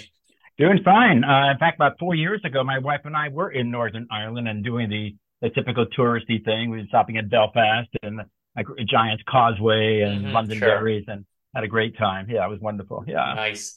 I um my co-host lives in Belfast at the moment. I'm I live in uh, Lisburn, so it's just what 15 minutes away. Um, but we're we're still in County Antrim. So you've been around. What did you think of the place? You liked it? I Yes. loved it. Yeah, yes. I mean, you, you know, you know what the scenery is like. It was. I was really taken by the um, Titanic Memorial Museum, which is amazing, and then some of the Neolithic sites. I think Knowth or Knowth. I'm not quite sure Yeah, how to pronounce it. Uh, and then the extraordinary formations of the Giant's Causeway, the, the rock formations. It's an amazing place. Yeah. The Yeah. causeway is very spectacular. I've actually never been to the Titanic Museum. Um, surprisingly, I've been outside it a million times, but I've actually never gone inside. Right. I, I, where are you, in fact?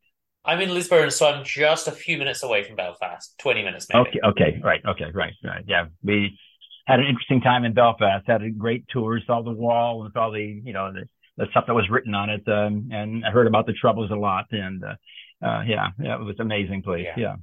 Fantastic. Well, I want to talk a little bit today about your book. You've been you've been so kind as to call in, and I I read the book and we reviewed it on the show.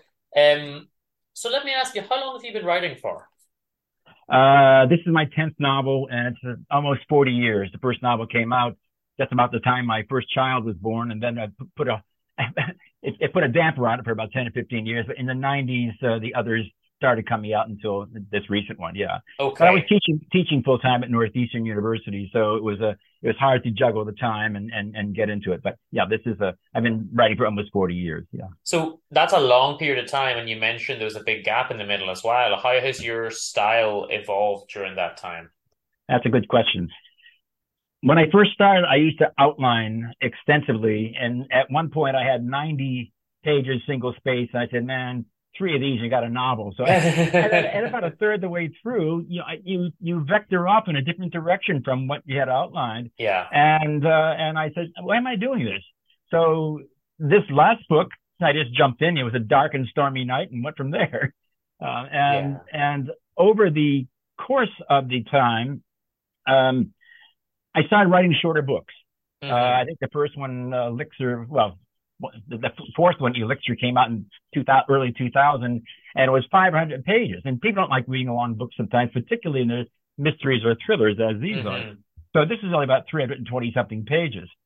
I also became aware of um, of how the world of readers was changing. The um, the majority of books in America, at least, are purchased by women, often over the age of 50. So Oh, you have to watch. uh, Yeah, yeah, and, and uh, about 80% of the books are, are purchased by women. It's also true of men's ties, also. Um, and you have to watch out. Um, you don't offend. Um, you don't make, you know, a, a crass jokes about women or whatever. And, and so yeah, there is another layer of of editing that goes on. So one has to be aware of one's audience. Yeah. Of course. It's interesting you mentioned the style changing because if we look at two roughly contemporary authors, you've got crime books like Agatha Christie and comedy books like P.G. Wodehouse. And I always make this comparison because they're both short books. They both write 200 page books, both very successful. Agatha Christie sat down and wrote with no preparation, really.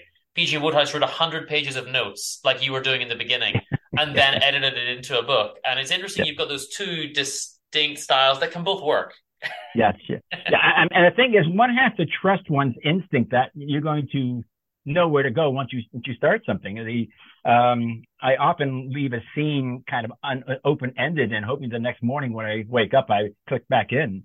But uh, yeah, and um, the style has changed. Also, I've gotten more psychologically intense in my character development um, and uh, know how to know how to alternate action scenes with reflection scenes, action scenes with reflection scenes, so Mhm. that you, you give time to develop the characters while he or she is is reflecting on what had just happened, uh, and, and that's how characters are developed. Yeah. Okay, so something happening, time to kind of take stock and and it, keep doing those essentially. Right. Yeah. Right. And, Yeah. and this particular book, you know, you can maybe tell me, but we have, you know, a lot of stuff set in the present, and then we have, you know, a lot of stuff set 19 years ago. So how does how does it um how does that change your process? Are you writing almost two separate stories and linking them up, or are you having to kind of do it together?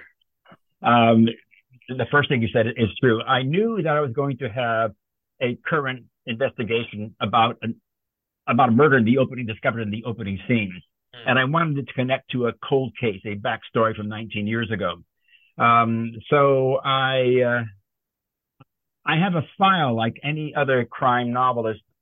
I have a file of disturbing, strange crimes, real life crimes. And one came out of 2014 out of a small town in Wisconsin, um, in which two 12 year old girls lured another 12 year old girl into the woods and they stabbed her 19 times. Oh goodness! And when the police got them, they asked for an explanation and they said they were they were in the belief that they had to sacrifice their girlfriend to appease an online cartoon character known as Slender Man. I heard about this. Heard about it, yeah. And they were free, and it's some, some kind of archetypal uh, a Pied Piper who goes after children.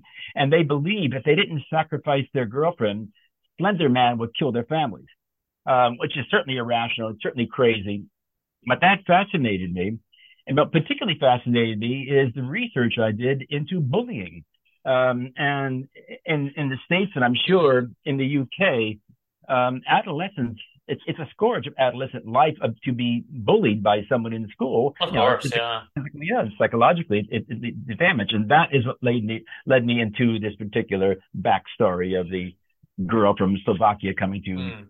town outside of Boston. Yeah, And it's interesting because she wants to to fit in. She wants to Americanize a little bit, change her dress, make some friends. You know, Right. she wants to fit in with the family. Um, but at the end of the day, you know, initially I was thinking, oh, this is a nice story. She's, you know, Vadima. She's she's she's gonna fit in with them. But you're right. It is essentially a case of bullying when we when we boil it down. It is her not really being accepted by the friend group, and Exactly. and eventually them turning on her. Um, Sure. Now the book is, of course, as you say, it's essentially a book about teen, set with teenage girls. So how do you go about it? Because approaching that, like, that's a totally different perspective than than your own. Right, sure. Um, one of the one of the profiles of a bully is to go after someone who is perceived as being different, uh, weak, soft. Uh, physically, they may be over overweight, they may be underweight, they may be tall and gangly, they may walk with a limp, and their behavior might be a little strange too. They might uh, talk with a lisp or talk with a foreign accent, or they come from a different demographics. You know, they're poor, Yeah. whatever. So ultimately, they pick on the outsider. And I tried to conceive of an outsider, and I made her a uh, uh, an exchange student from a rural pig farm in Slovakia, Yeah. and of, of Romani or Roma extraction. Um, and, and as things are going along, there's a pizza party in the story, and it's just after the kids have so much fun Americanizing her. But at a pizza party, she's doing palm reading, and something very strange happens. Then a few weeks later, bad things start happening to her, her friends there and the friends' families, and that starts the rumors flying that you know she's she's Romany, aren't those gypsies? And don't gypsies put curses on people? And didn't they bring on the bubonic plague in the Middle Ages? And don't they drink the blood of Christian babies and pray to Satan? And uh, aren't they witches in disguise? Yeah. And that is where the rumors started flying. Yeah. And on one layer, you can think, well, it's you know, uh, it's silly teenage nonsense, but then you have to realize there's there's serious, dangerous ramifications of that. Uh, Exactly. and, and of course, the book explores that. You didn't shy away from wor- tackling that topic about the sort of almost the racism, the prejudice against against those people. You dive straight into that. Yes, I got straight into that, but I also also wanted to make it clear how dangerous it is that you take stereotypes of people and the rumors mount until you know someone might get hurt or killed, Yeah. and that's what that's what I was I was dealing with. Um, and you know we see this everywhere in in in, in the United States. There's a issue with immigrant problems. You have immigrants are you know they carry carry diseases and they're they're they're, they're you know going to crime. So it taps into that, but also in a sense, it, it harkens back to uh, 1692 in, in just outside of Boston in Salem, Massachusetts, where 19 people were executed because they were accused of witchcraft. Yeah, Yeah. the Salem Trust. Yeah, It's- yeah, it's- it's it's- Salem it's- trial, exactly. Yeah, It's crazy to think that we did that, Yeah. but we did. You know, that was a thing that happened in society, and and you know, even in Europe, we had medieval issues with people thinking that, that ladies were witches and everything. So it's it's been an ongoing thing. You also are not afraid to tackle. I mean, I don't want to kind of give too many spoilers about the intricacies of the story, but there is one part where the girl is actually also essentially being sexually abused by by one of the adult characters in the book, and again, you're not afraid to to jump into the tough topics.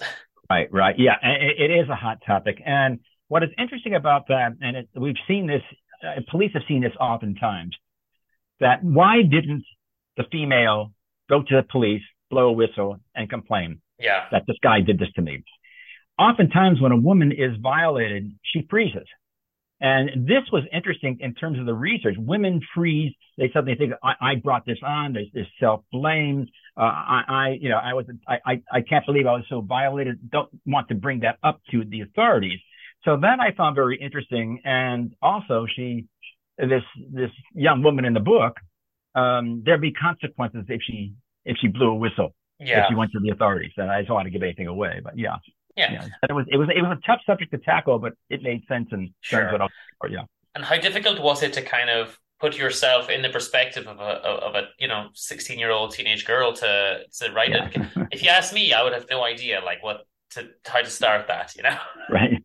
Well, I've had two kids I, who passed through their teenage years, and I knew their friends. And also, I, I, having taught over 40 years at, at Northeastern University, I get Okay. freshmen who are just 18 years old, and they're just, you know, about the same age as mm. the, the female in the book. So I, I hear them talk, and I get the, the sense of their mindset and the paranoia. Cool. And I mean, I think it's certainly it's it's done well. It's, it's it all seems you know realistic enough as well. So that you've done a very good job of it. And um, what's next then? Have you started? Have you started on the next book, or have you got some Yeah. ideas? Yeah, good good point. Um, this is the first of a series, and the contract I signed said we want you to do a series. So the second one is already done. It's called Heat of the Moment, and I'm partway through the third one, using the same two detectives, uh, Kirk, Kirk and Mandy, yeah. Yeah, and Andy, right, exactly. Um, and they're fun to work with. I, I, I now know them, and they each have their baggage. One of the way to um, one of the ways to attract readers is not so much a detection, but the detectives. And you always, I always, it's always makes sense to pick out a protagonist has the most to lose. So each one has baggage. The the, the, the male Kirk uh, is separated from his wife because a child was hit by a car a year a year or so ago, and it, they never got over that Great Depression. Um, so they separated uh, out of uh, in their gloom. And Mandy is a woman married to a woman with a child, and so she is in a traditionally male, straight male profession. So she had to deal with that. So they each have their their their baggage and their demons to get over uh, while they're investigating a case.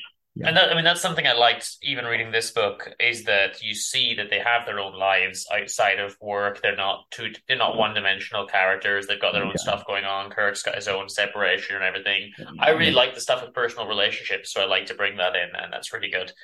Um, but of course, the, Thank you. the thing that the main takeaway and the thing that I never forget is just thinking about what happens to the poor girl, you know, what happens to Vadima. It's, it's so sad. And uh, I think that's the bit that I'll remember, you know, in a year's time or, or whatever. That's the, that'll be my main takeaway. It's like, oh, that, that poor girl, you know.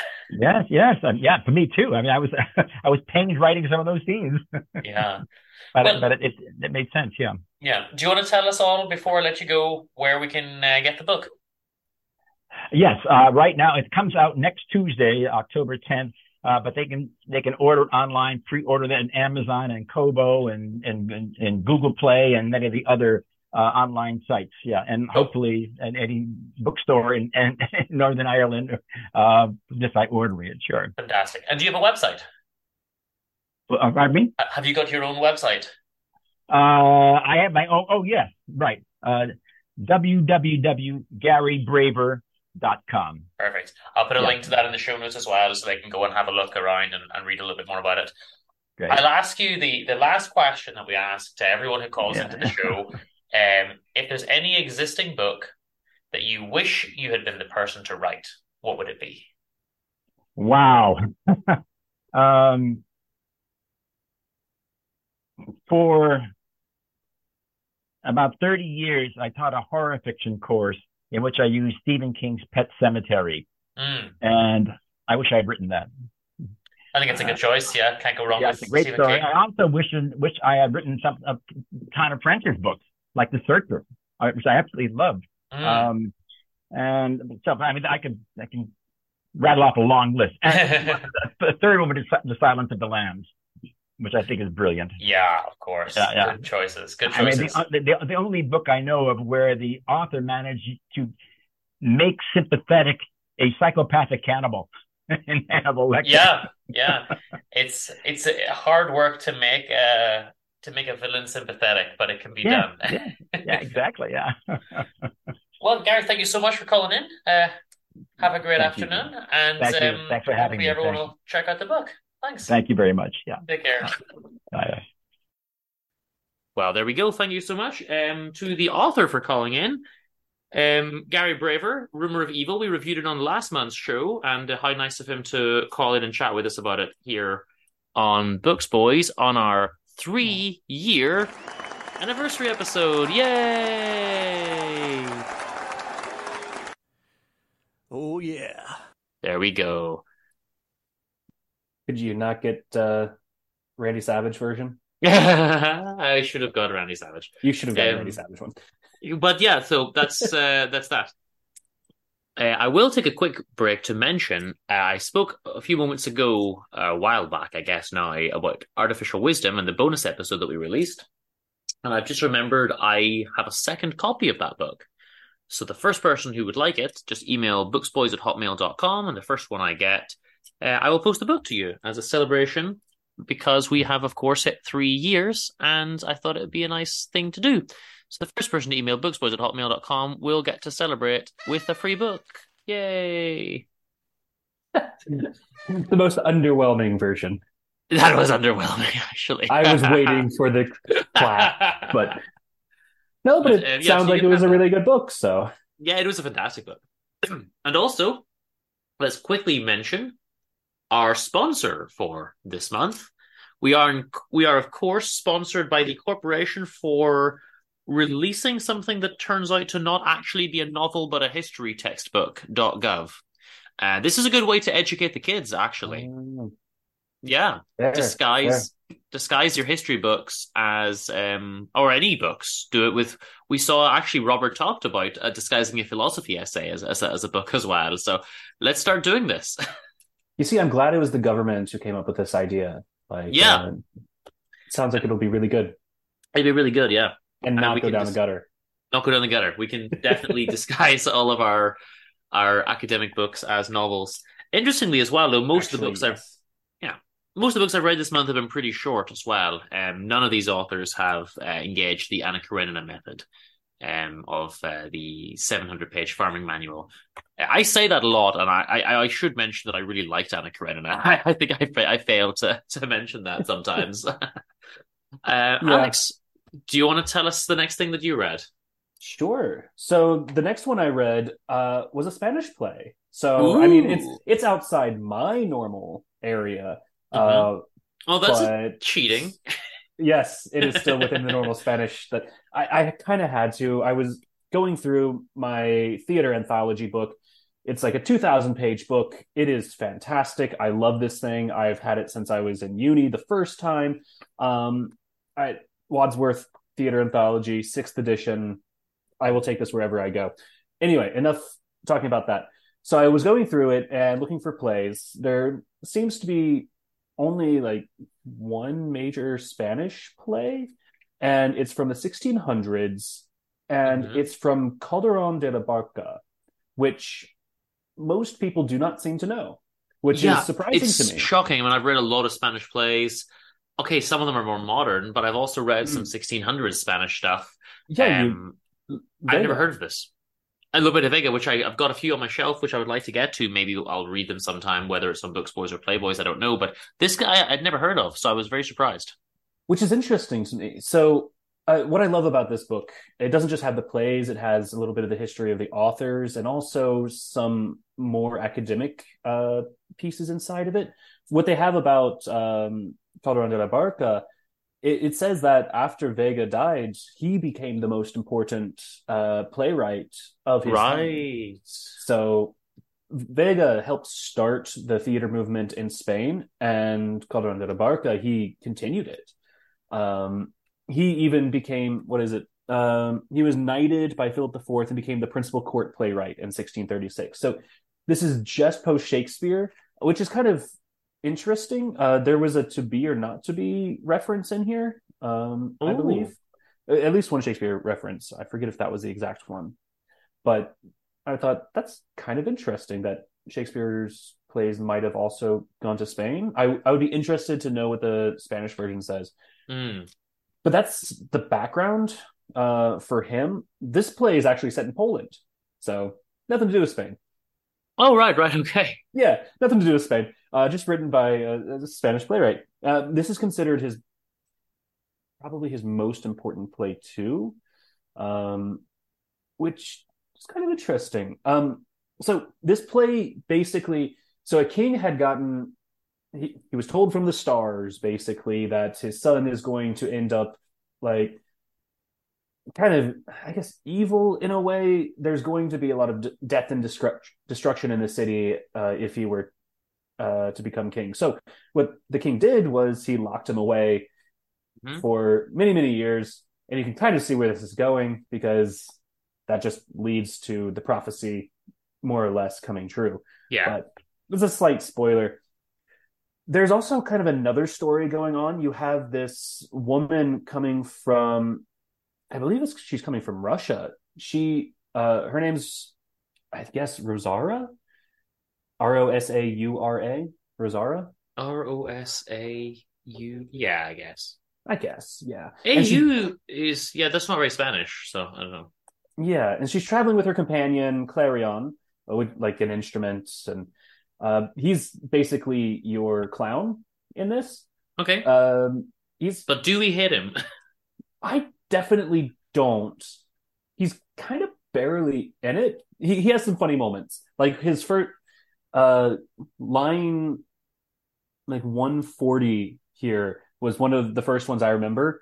Basically, Segismundo is the one who is kept in the palace. Rosara is traveling and her horses ditched her, and her and Clarion are just trying to find somewhere. So they come across uh, Segismundo, who's jailed and being watched over um, by Clotaldo. He's just this old man, but works within the court. Okay. And Segismundo, it basically um, is he catches um, Rosara and says like she's dressed as a man for traveling purposes, and he says, "So as to leave no witness of my frailty, I'll tear you into bits with these strong arms." Clarion says, "I'm deaf. I wasn't able to hear that." Okay. So we still have the Shakespearean style needless cross dressing. No, this one. I mean, so a lot of the time it is necessary. Uh, traveling safely, you would have the cross dressing. It only lasts for the first half of the first act. I think it's three act play. Okay. Um, Just so it doesn't really last Mm. long. It's fair. traveling. But what happens is Clotaldo finds like, oh, these people came across Sigismundo.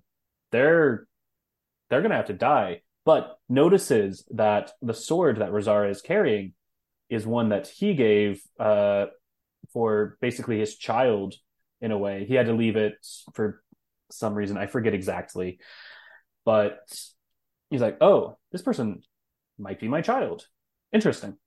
Hmm. So he takes her to the king, and the king at this point said, like, all right, so I have a plan. Segismundo, I want to give him a chance. I want to say, like, all right, you were you can be king. I'll give you a chance to be king. But if he's a bad king, we'll tell him, like, oh, what we're doing now, this is all a dream. This isn't Right. real. Like, uh, so we can then put him back away.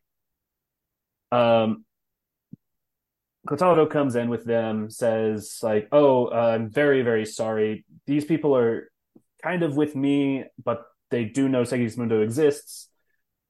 Do, do we have to kill them?" And the king's like, "Yeah, don't worry about it. I just told the people what I'm going to do." so, Mhm. um, honestly, it it's pretty interesting. You you then have basically Act Two starts with them getting uh, Segismundo out, and he is king. Well, he's a prince at this point. He's not told that. He, he's basically told like, yeah, you are the you're actually the prince. So Segismundo's pretty angry about this, as you generally would be when you hear like your father kept you away, locked away for your entire life. Hates his Yeah. father, of course.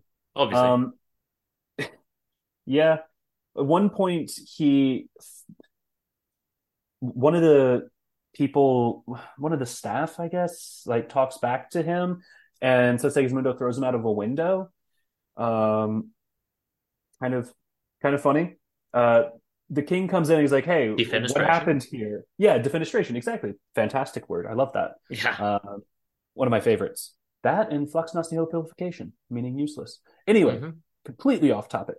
So the king, uh, yeah. So Segismundo says, "Well, since you are for speaking out so boldly, perhaps one day you'll find that on your shoulders you have no head to place your hat upon, because people are saying like you uh, shouldn't be doing this." King comes in. What happened here?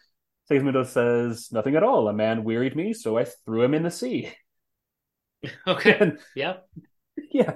And then so Rosara's here and she's a lady in waiting at this point. Clarion is just kind of in the court as well. Clarion says, like, hey, be careful, that's the king. Um and the king says, So on your first day, so soon you're coming here has cost a life? Sigismundo says, He said I couldn't, so I won a bet. and yeah, it has some really good things like that. Sounds like Uh, it's quite humorous. It, it kind of is. It, it's minimal. It really is minimal, but it definitely has some good moments to it, like that. That really lifts lifts it up and makes it a little lighthearted. Um, so Sigismundo sees. th- There's kind of another important bit here that I haven't talked about. Astolfo, he's a duke. He is the one who was supposed to be betrothed to Rosara. She he came here basically to marry Stella, who's a princess in Poland. Um, so yeah, Rosara is actually not here. Like she she really doesn't like um Astolfo that much at this point. And Stella's not going to marry Astolfo yet because he has like Rosara's picture around his neck, but she doesn't know who it is, even though that's her wait- lady in waiting. Okay, maybe should know. Okay, Yeah, yeah. I guess she just doesn't get to see who's in the picture. Maybe it's closed, uh, it's clasped. yeah, yeah. I guess- would be to be fair. So Segismundo sees Stella and is like, "Well, she shouldn't be called a star. She looks like the sun. She's beautiful." And Mm. then she sees he sees Rosara later, and like, "You're also beautiful. I I want you." And she tries to get out of there. She has no interest, and he gets kind of forceful in a way. Um, but she eventually gets away. Okay, I guess good. and skipping a little bit, he is locked back away because we know he's not going to be a good king. He's already killing people and causing problems. Um, he gets into a fight with Astolfo. Uh, he almost kills uh, Rosara's father, and like there's lots of fighting going on. Course, he's put away. Then is told it's a dream. All everything's all right, and then you have uh, the people. This is Act Three now. The people uh, hear like, "Oh, the prince is alive. We want him," and break him out. and then he has an army on his side, and then goes against uh, Basil, the king. Then Okay. Rosara joins them. Clarion was put in jail because he apparently knew secrets, and there's some uh, comedy with that. They have confused Clarion for uh, Sigismundo. Mm. Small thing, just more lightheartedness. And then a war happens. Right. Okay. So Clarion dies. He's the clown dies, and it just kind of off screen. Segismundo wins the war. Basil, the king, says, "Right, uh, I lose. Go ahead, take my head." Um, and Segismundo says, "You know what? I'm going to let you live. I'm Oh. feeling generous for something changed here. I have no idea what changed." And Basil's like, "Wow, that was a very wise decision. You are now worth being king. We're all good." Good. okay. And it ends like the Shakespearean way, like, all right, so Segismundo gets uh, Stella, Rosaro. She, Yeah, everyone pairs off and so forth. yeah, uh, Astolfo didn't want to marry Rosaro, but he then hears, oh, her father is, uh, he's this old man here. I completely forgot his name. Clotaldo. Yeah. So Okay. everything's Well- good in that case. Let me ask you. Hmm. Does this make you want to read more Spanish plays? Because this sounds very different to, for example, Lorca or The History of a Staircase or some of the stuff that you are aware of, having read or seen. Yeah, that's definitely more modern. This feels Shakespearean. There's Mm. just one last story point I want to point out. So Okay. everyone's happy. Then the first soldier, he comes in, he says, If thus you treat a man who never served you, what about me who led the revolution and brought you from your dungeon in the tower? What will you give me? Like, yeah, I, I helped free you. Like, Mhm. what do I get? Sigismundo says, The same tower and dungeon from which you never shall emerge till death. No traitor is of use after his treason. Wow, that's a helped bit you. mean.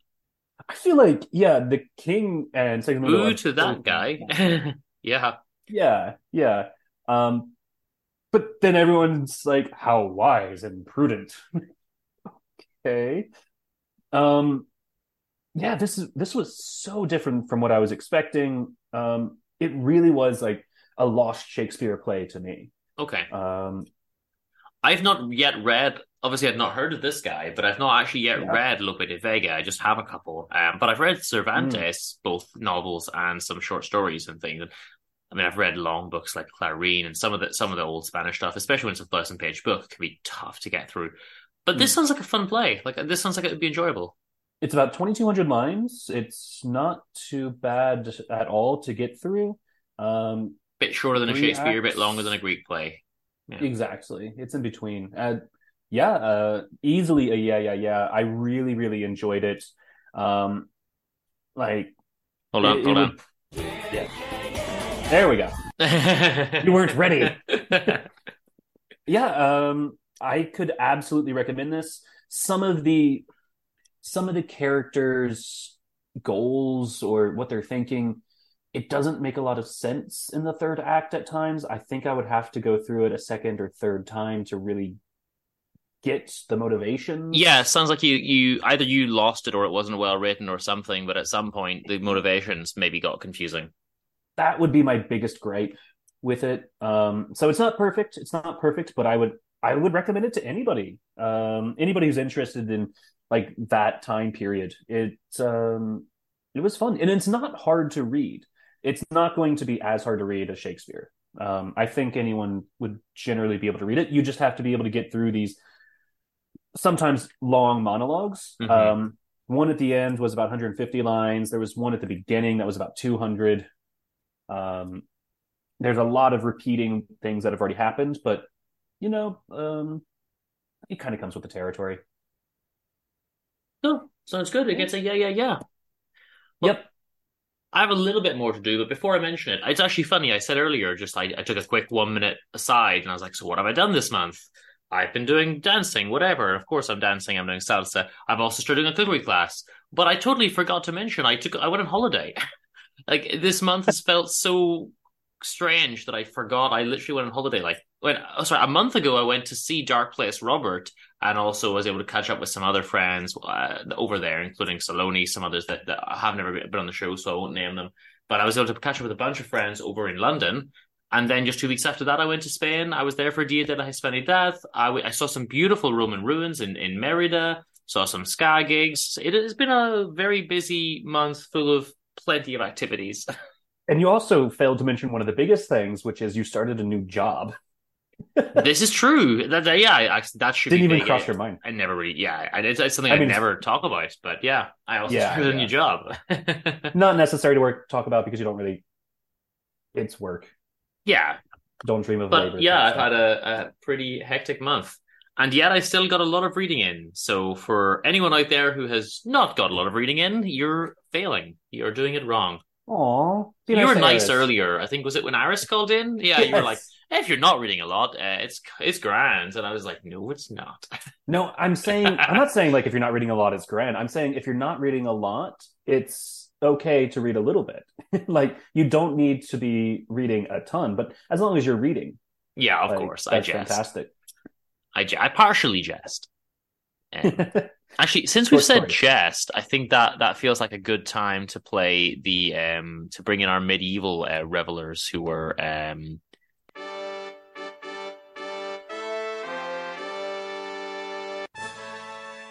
Yay! So, congratulations to the Books Boys podcast on three years of talking about books. Okay, well, where's the guys? N- n- now is your time to cheer. Now is your time to cheer. Yeah, yeah, okay. You Okay, just okay, okay, okay. Calm sorry, down, the calm down. the light switch wasn't working. Uh, they Yeah, weren't getting the they didn't- applaud they didn't get now it. sign. That's bad. This was Alfred's job. Alfred, yeah, we were paying the big bucks. He doesn't. I think he doesn't always earn it, you know, but it's it's Yeah. debatable. but he's cute. He's cute. Um, quick question before I move on to my last two books, because it, you know, in addition to being the anniversary, I mentioned earlier that it is also Halloween. Quickly, that was actually not even good. That's better. Number one, number one Halloween movie pick for the listeners, Oh, jeez. Best Halloween movie pick? and not the comedy of You- terrors. You go first. I, um, well, basically every Halloween I rewatch a Nightmare on Elm Street film. I would say to everybody to watch the first one, but I, you know, I mix it up and I watch different ones, one, three, four, um, or New Nightmare. And of course, I love the old Christopher Lee Draculas. So those are usually my two. If you want something more modern, Babadook. Uh, not really Halloweeny necessarily, but it's just a good. It's a movie that has scared me. So those are my picks. yeah. Uh, that is such a hard question. Um, so I guess I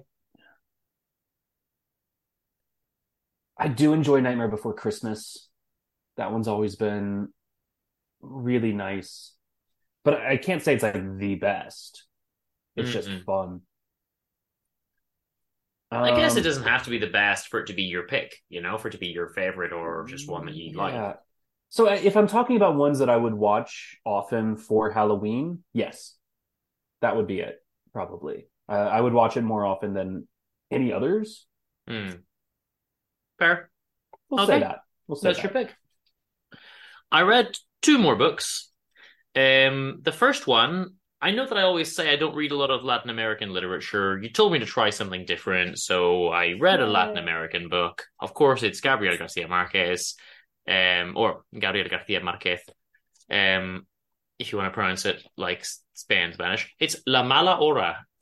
But then it Um, would be incorrect because she's Latin American. we still have to didn't pronounce, it properly. Still have to pronounce it properly. Um, that's not proper. Anyway, we could have the same debate about English and American English, and we would still Ah, disagree. ours is older. It doesn't matter.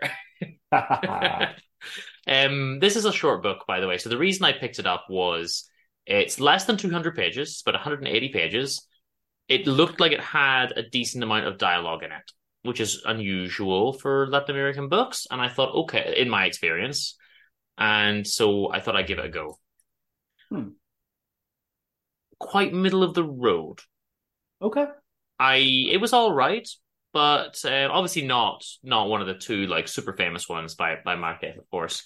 But it was fine, you know. No Anna Karenina method has been employed. It is sub two hundred pages, but I liked it more than most Latin American books that I've read. So for that reason, I guess it's I'm happy with it. Um, it's even made me consider reading another Mario Vargas Llosa, which maybe in the next month or two I'll I'll think about. But um, yeah, I'd like to get back and read a little bit more Latin American literature if I if it looks like there's enough dialogue in it. It's just I showed you um the ones that are just wall to wall small text with no dialogue and no paragraphs, and it's like I can't read 500 Yeah. pages of this. You know, it's just it's not easy. But um, this one was was fine. It's actually in English. It's called In Evil Hour, so it's not actually. I mean, it's essentially the same. It's the Evil Hour, so they, they haven't really massively changed the um the name, but they have slightly changed the name. So I just thought I would mention that um for anyone looking to get it in English. It's all right. I just I don't know what to say about it really. Um just double checking, yeah, in Evil Hour, yeah. I was I was double checking. I was doubting myself. I was like, should it be in the Evil Hour? No, it's just in Evil Hour. There we go. Some of the characters, apparently, according to Wikipedia, do later reappear in Cien Año- Años Soledad, which I've not read. So if you've read that, you might see some familiar characters. Um, basically, I'll give you the quick one paragraph plot summary from Wikipedia, and then I'll mention a few things that I thought while reading the book. Um, basically, we're in Colombia, we're in a village. Um, someone's sending around these little stories, gossipy stories, which are actually mean, gossipy, hurtful stories because they're secretly giving away secrets of people in the village. You know, they're done as they're other little satirical jokes, but actually they're kind of real and they're they're they may be real, they may not be real, but they're causing problems with people's relationships and all this kind of stuff. You know, and there's, there's like murders and things going on in it. But one one person dies, and essentially the mayor decides to declare martial law and use this as an excuse to send in the army, basically. So that's the basic context of the book. There's a chap called Caesar Montero, and he kills someone early in the book, and we see him a few times throughout. It's about him. They try to say like, oh, but he's a good guy, and you know, why did he kill and this kind of stuff. So there's there's some people trying to defend him as well.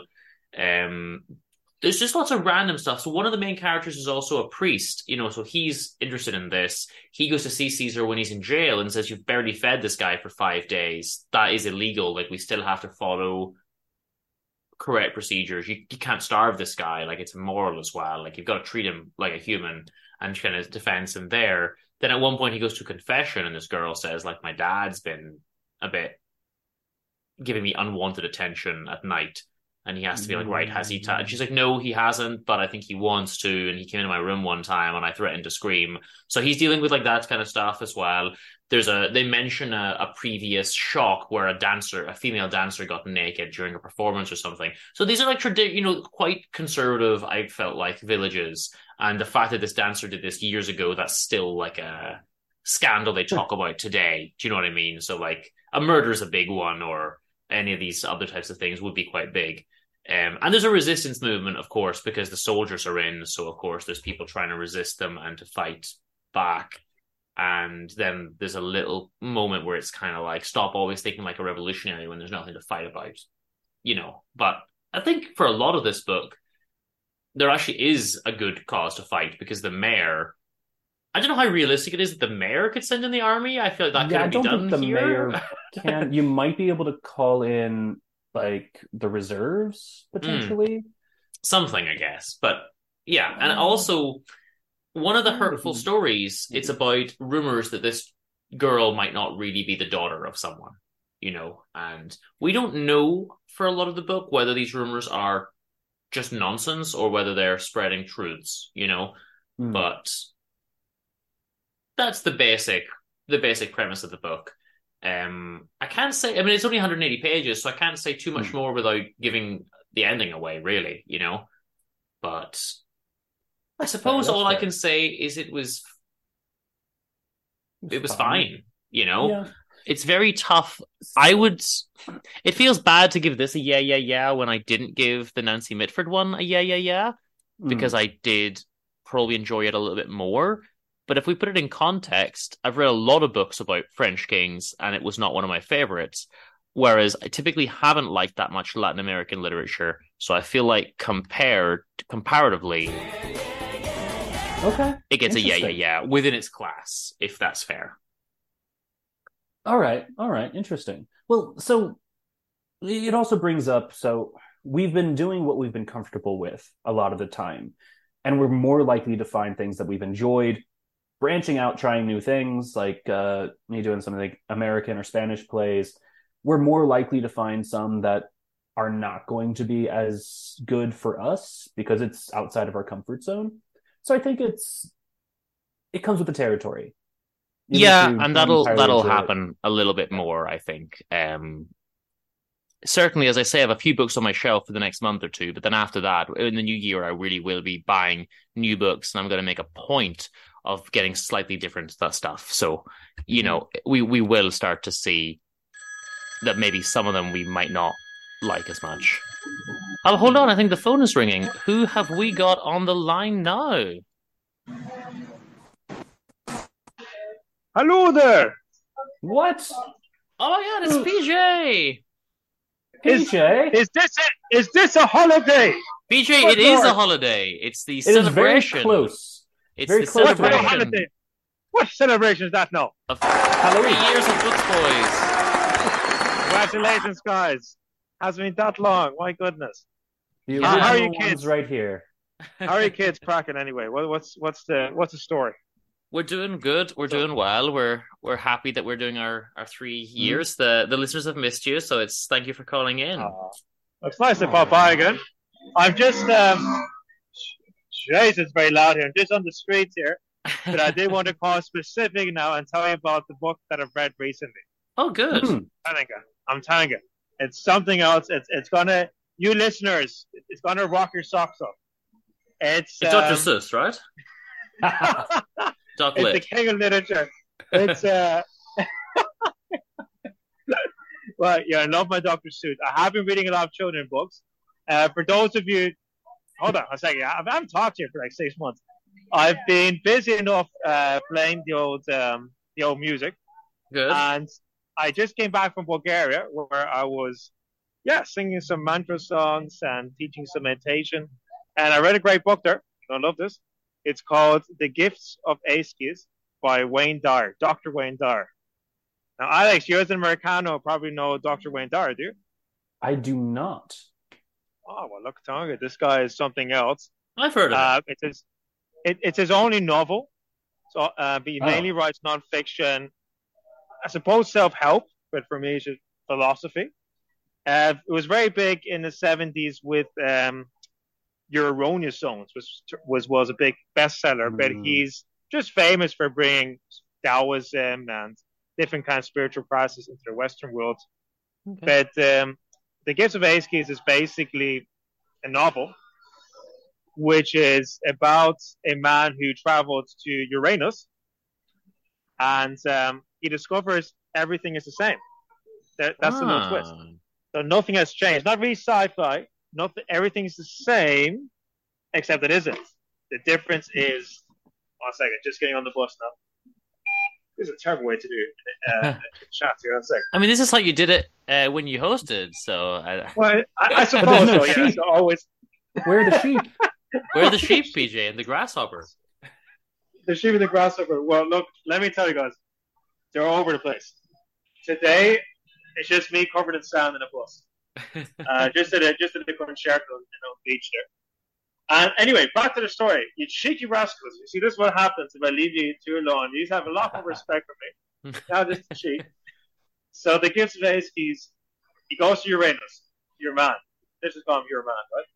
Goes to Uranus, and everything is seemingly the same, and he's disappointed because he's just, you know, thought it was a great, he thought it was a great scientist traveling to Uranus, but it's not. The difference is that things in Uranus happen quite literally, like things that would happen metaphorically on Earth. That means when he say like I'm getting an anxiety attack in Uranus, you're actually being attacked by anxiety. Like anxiety is an actual Oh. thing. Ah, Or like, for example, I'm gonna make my I'm gonna make my uh, husband jealous. It's like you literally go to the shop and like buy something to inject the husband or whatever to make him jealous. Right. Okay. And, So which is very is very odd. But, but the thing is, so the scientist uh, convinces Eykis was this woman there um, who is basically the anxiety attack reporter to come back to Earth and to observe Earth. And she goes back to Earth and she's both amazed that everyone has free will because they don't have it. Because that's the whole point of free will. A lot of things happen against their will. And she's at the same time shocked that even though you have free will, you see your mind seems to be like, you know, it's basically your own mind convinced that you're getting an anxiety attack. Where she says, Mm. well, anxiety attack is not attacking you, it's just you kind of deciding you feel Mhm. this way instead of just shifting your, your feelings. And yeah, and she just, the whole book is about always looking outside and always blaming other things on Earth, where she says, well, it's all on the inside. You can shift it right now. You know, you don't don't listen to anyone else. You know what you need. You've got everything you need to need to heal. And it basically becomes a critique on Earth, hmm. although she does give some practical tips. It's basically a critique very much on, you know, that we don't ever look at the inside reason. We always look on the outside. Oh, let's stuff myself with some medication. Hopefully, I'll get better, rather than thinking, well, maybe these are some traumas I've had and I can cure from them. So Okay. it becomes a, a, a practical guide how to change your thoughts, change your mind, because that's Wayne Dyer's main thing. Except it is one novel, so at the same time, it's a very nice story. It's kind of And- dealing with learned helplessness to an extent from a psychological perspective, like dealing Exactly, with yeah. taking control of your own life, so you don't think like all these things are happening to me. It's like, well, I I can actually sort of do something to fix these problems in a way. Sure. Yeah, exactly. Yeah. And he's very much a psychologist, and that's what he studied.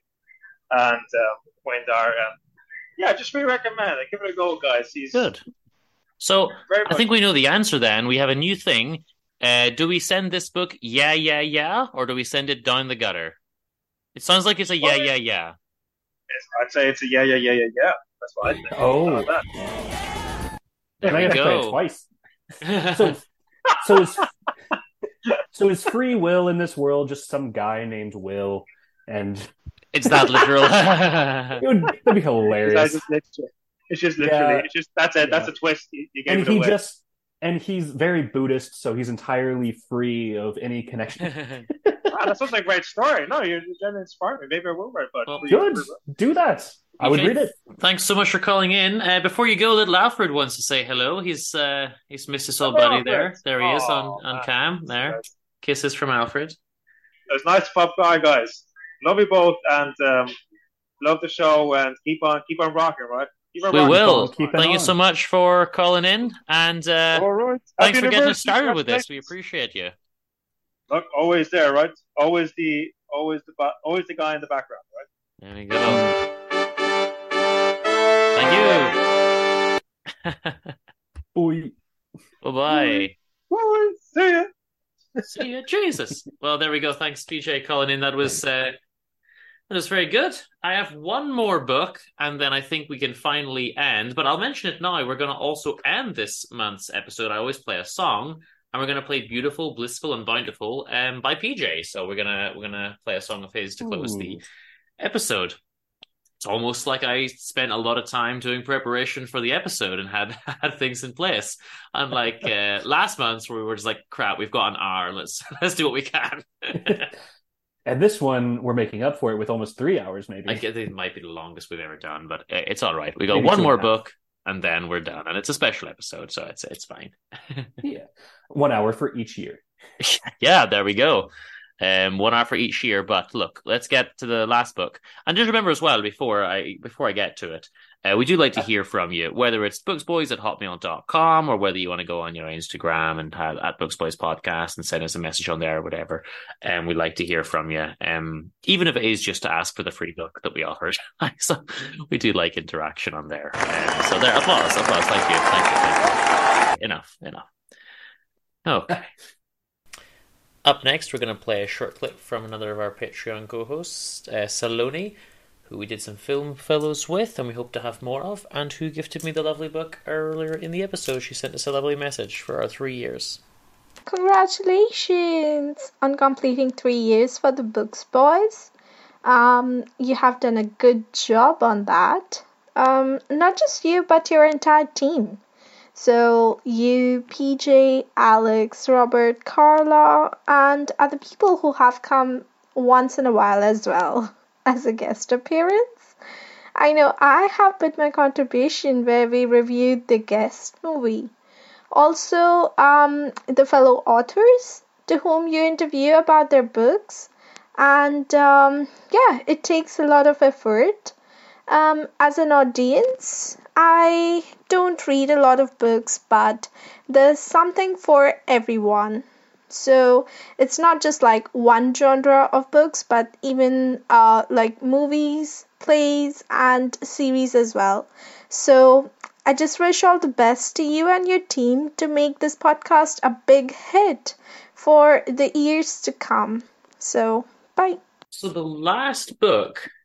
Now, before we get to that, I did have an answer for your like Halloween movie question. Oh, good. The Haunting. Haunting on Hill House. Yeah, yeah, I, yeah. That one is my fa- one of my favorite movies of all time. I can't believe I forgot that. I was just thinking Halloween movies. It's technically not Halloween, but Yeah, I, I think that's haunting. a good answer. Yeah. right. Okay. More importantly, the last book. Oh, Gorky. Oh, I have to say more things. Um, so I read, I read a book by Gorky. Um, it's in this Uh-huh. collection, the greatest masterpieces of Russian literature. Um, you'd not heard of him, right? I had not. I had not. That's why I was making fun of his name at the end there. Hmm. Uh, This is coming a little bit later than you know Tolstoy and Dostoevsky. Um, Not much, but you know he's a little bit after those. Um, Maxim Gorky. This book is called The Spy. Um, but when I looked it up online, I I'm finding that in English, at least, it's not usually called The Spy. It's usually called something like The Life of a Useless Man. um, Oh. And then it says, like, the Wikipedia page, for example, calls it that, and it just mentions, like, sometimes also called The Spy or something. So this is not the main title, but the version I read was called The Spy. So, I really, I think it's about 300 pages. Let me just double check. Um, yeah, about 350. I really enjoyed the first 100 pages. okay. Then I think good. it went downhill when it got into the spying. Ah, yeah, yeah. Usually not your cup of tea. It's not. Um, the reason I but but I'm gonna I'm gonna skip ahead to this actually. It's getting the reason Okay. is because those first hundred pages were so good. And they could have come from a Dickens book. Wow. That's high So- praise for you. E- yeah, so even though I didn't like the rest, it's not that I disliked the rest, it's just that it obviously went downhill from the first hundred pages, you know? Now, would you say like someone else would enjoy it? Yeah, I think bit? so. Okay, okay. And if you like Russian literature, you'll probably like it, you know? Yeah, I mean, it sounds that way for sure. Yeah. We we're not exactly the biggest fans of Russian literature. I can enjoy some of the plays because they're at least bite-sized. If you give me like Dostoevsky, like the brother Karamazov, like I, I couldn't. Yeah, don't that one's not great. But but I loved Crime and Punishment. I've liked some Dostoevsky, others I haven't liked as much. I like Anna Karenina despite its uh, despite its length. I will never try War and Peace. So that's Tolstoy. Mm. Um, but the Chekhov plays we did with Carla were very good. And really quickly on that, actually, because we mentioned that we're going to do some Italian plays with Carla, we failed to mention that I think for the first time ever, we're going to try to do an episode without me. Yes. that means I will be doing the episode. So people are going to look forward to that. Most it'll be the most popular episode we've ever done. Um, Yeah, probably. let me know if you need to book Alfred though, if to, if you need to get him booked in to offer any assistance, or if you can if you can handle it without him. Uh, I might realize how much he does for you. Uh, Yeah, he like his contributions are immense. You can see it. You can you can you can just feel it on every episode, you know. But look, Mm, let's talk about Gorky. So, first hundred Yes. pages, we've got this little boy Yevsy. Um, he's there. He's an orphan. He's with his uncle, and there is another kid, Yashka, and they're they're fighting and just typical kid stuff, you know. But they mention a lot that Yevsky gets beaten, and there's some other relative only really appears in the opening sort of scene. I think it's another aunt or something. And she's like, "Yeah, beat him again." Like she's she's really like, the one kid misbehaves, like beat that one too. Like she seems to enjoy that. But they they beat the kid, and look, I think it's Yep, put it put in its time period. It's it's not that they're badly beating him. It's that when he misbehaves, he gets a box on the ear or he gets hit or something, right? But he mentions like I seem to get hit quite a lot, and I get a lot of thrashings. You know, like he doesn't like that, obviously. Um, the uncle also just calls him orphan. he doesn't call him by his name. he just refers to him as orphan at all times. Um, but he does try to teach him some stuff, and he tries to give him some advice. And he says, "Look, there's going to come a time when I'm old and I can't work, and you're going to be working, and I'm going to come to you and I'm going to ask for money." And the little boy says, "Uncle, you should have everything. I'll give it all to you." And he says, "No, you must give me only as much as you can afford to spare. Any less would be ungrateful, but any more would be unfair of me to take. But you know, in my in my impoverished state, I might take it." So he's like, I'm telling you now, only give me the correct amount, you know? Wow. So I thought that was a good lesson to teach, that to be honest. really was. Yeah. Um, that was one of my favorite parts of the book, actually. That's very well caught. But as soon as we see this little orphan boy and he's get going through his trials and tribulations, and I'm like, yeah, this is very ridiculous, you know. And then the, the guy takes him to a shop and he's like, here is a shop. I guess this guy is now your master. Work for him, be a good boy. Off you go. And then the shopkeeper, he tries to persuade the shopkeeper to take him on, and he's kind of like, um, he's a good lad, he's smart, he's curious, and the guy keeps interrupting, like, we have no need for curiosity in the shop. It's like, no, okay. This is and then he says, quite some "Boy, like go and go and get uh, the thing from the shelf." And they're like, "He doesn't know where it is yet." And he's like, "What? But he's the shop boy. I thought he would know where the things are." It's like, we haven't taught him yet where the things are." You know, but but actually, the guy, the boss seems harsh, but he's not. And he actually says to him at one point, um, "Organize all these books." And the guy's like, "Well, the kid's like, well, how should I organize it?" He's like, "Well, I'm not going to tell you. You, but you better do it right." and the boy gets left alone and he thinks what if i organize them like by by author and by date and he comes back and he's like right so you did know how to do it and i thought that was a good lesson as well it is like you were Okay. capable of correct coming up with the correct system you should be given that independence to do it That's fair. That's fair. Uh, Then he has more confidence in himself later. Yeah. Now he does work him hard because there's like a window cle- cleaner's boy who comes and he's like, "Let's go to town," and he's like, "I'm working." And he's like, "But it's Sunday," and he's like, "Oh, is that a thing? Because I have think I have to work all the time, you know." And he has to ask special permission, like, "Can I go out into the yard?" And the guy's like, "Oh, I guess." There's an enclosed yard in the back of the shop. You know, it's like, "I guess you can go get some fresh air in the yard, uh, but I can't see that any good will come of it." you know, like you should be in the shop working at all times. There's a a little bit of that as well. But the funny thing is, this bookkeeper, he. It's set during a time where they're worried. So, by the way, the spies are not communist spies. They're spies for the Tsar against socialism and against revolutionaries. Oh, okay. Um, so these guys are actually worried, like, well, this is what reading books will lead to. So although this guy owns a bookshop, he actually kind of has disdain for anyone who comes in and buys books. And he sees every book sold as like another, like, oh, we've lost another one. You know, like, it's a bad Oh. thing when he when he sells the books. That- That's really sad. Yeah. There's a landlady who lives there, and there, there's a couple of three or four illustrations throughout the book. The first one is just a nude of her. Um, the kid finds the man having sex with her, but I need to mention before that that the the bookshop owner really said bad things about her. He's like, she's don't be friends with her. She's like, we can't be trusted. She's a woman of ill repute. She gives pleasure. But what he means by that, it's not clear that she's like a prostitute or anything. Um, and she might be, but in this specific point, all he says is she goes singing and playing piano in bars for drunk men, giving you know musical pleasure. I mean, nowadays it's like that's quite a nice thing to do, but he was like, so she's obviously of ill repute. I wonder if in like Russian culture at the time that would be saying like prostitutes. Maybe. that's what a prostitute would do as part of her job. So I, I don't know. I don't know. But after saying, you know, oh, the kind of woman she is, he himself is sleeping with her, which is a bit hypocritical. You know, yeah, yeah. the boy falls in love with her though, and is happy to betray his master for her. Uh, I'm not going to talk. It's going to sound like a spoiler, but as I say, I'm really only talking about the first part anyway. Um, I might be going a bit beyond the hundred pages, but I'm not going to really go into the second half of the book too much. Um, what happens is the woman is like, "Yeah, I'm going to kill your master," and the boy's like, "Cool, I hate him and I love you, so that's fine." The master thinks that she's poisoning him, a la Comedy of Terrors. Like every, uh, you know, every time he gets the food, he thinks, oh, it's the opposite. They are poisoning him, but they're taking Yeah. away the. This is this is him saying everything you give me is poisoned, but it's not.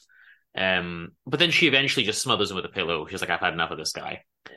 And it turns out that they're all involved in the spying one way or another, and she's a spy, and they meet another person who's a spy. Um, but the thing is, they they basically say to the boy, they're not. I mean, they're not his parents, to be fair. But she says, like, I don't think it's going to work out well for you, boy. I can I kind of assume you'll probably hang yourself. It's like, wow, that's not a good way to, to encourage him. Like, that's not nice. um, but then a few pages later, she herself actually commits suicide. I think she slits her throat.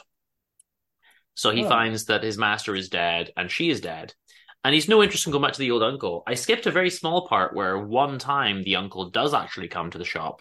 And I was very sad that the boy was kind of like, oh, I don't need this old man anymore. He's kind of rude to him and doesn't care about him. Oh. And the uncle's going blind and can't work anymore. So And- he's almost like asking for money Yeah. away. Like And he- the boy's just kind of like, oh, this old guy coming around. Like, that's in the past. You know, I've moved on from that part of my life, basically. I'm with the master now, who I also will happily watch get killed. Uh, so he's not really that nice. No, no, he's these are the people who has actually helped him. Like the master's given him a job, and he's just like, no, I hate him now. It's like just because he Why? likes the woman. Yeah. Yeah. Um. Then he gets into the spying, and someone someone basically says to him, "This is an easy job. Go in the police department, and if we're spies, then when we go to the bars and the brothels, they'll give us lots of girls. So let's do that." And so they do that. And he meets a guy called Smokestack, and he goes to live with him. But um, that's kind of where it started to lose interest for me because then it gets a bit more into the actual the spying and things. The only the only salient point which will add to his character a little bit more is he comes up against his old childhood rival Yashka, his cousin, and just happily betrays him to the state as well. So I I would say and he's like, well, there's no brothers and sisters in the, you know, revolutions and politics. And it's like, yeah. isn't the whole point of the revolution that everyone is your brother? I think he's not a good guy. Well, he was on the other side, I suppose. Okay, But yeah. I think that um, yeah, he's not a great guy, but I liked the book. I mean, I hopefully I've explained, I've made it clear why I liked it. It starts with that Dickensian kind of way, and then also leads into these kind of moral issues. But the second half, when it is mostly spying, eh, I just I have nothing to say about that at all. I'm completely uninterested. You know. Okay. Is it kind of like listening into like war councils and stuff, and it's too bureaucratic, or like it's giving you too much information? It'd be a little bit of like that. I just felt that I was not even taking in what I was reading towards the end. Like I was just bored a little bit. Um, he's there, you know, he's living with Smokestack. There's some other people coming. They're all talking about the revolution and everything. I, I suppose the important point here is it's called the life of a useless man, right? So he never achieves anything Mm. because he's a useless, untrained spy for the Tsarist regime, and he's not really interested in anything. And it's he took the job because he thought he might get girls, basically, like you know, and they don't do anything.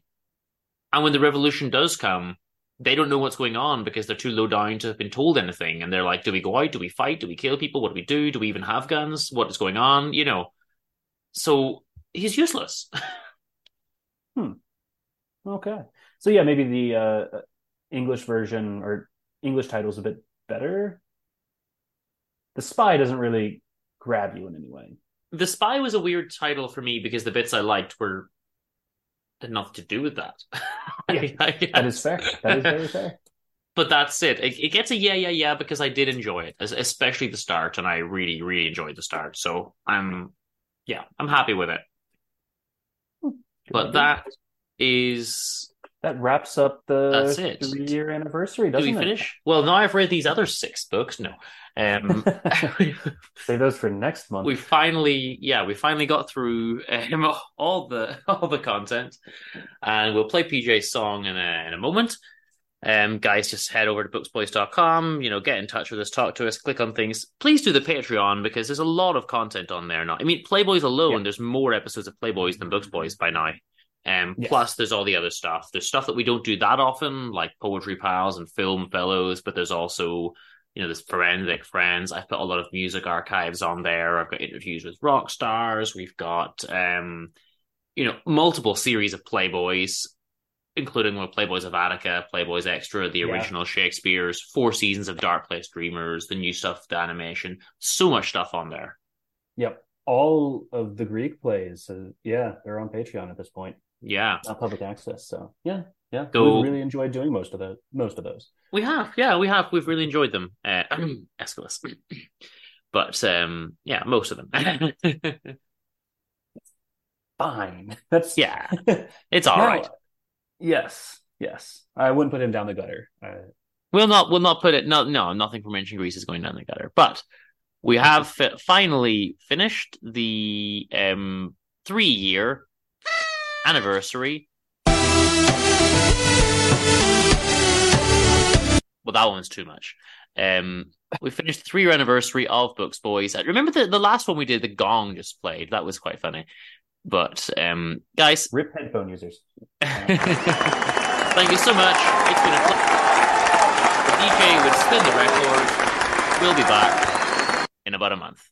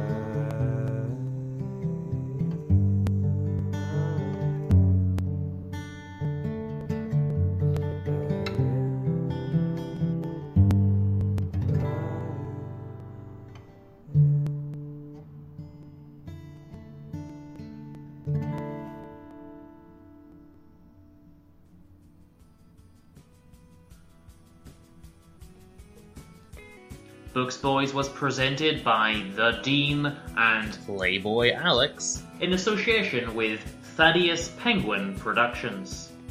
Ah. This episode was brought to you by our sponsor, Hiding history books and novels. If you would like to get in touch, you can email us at booksboys at hotmail.com or visit us at booksboys.com. The intro uses Driving in the 70s from the Of Soundtracks and Garage Bands EP by Trapdoor.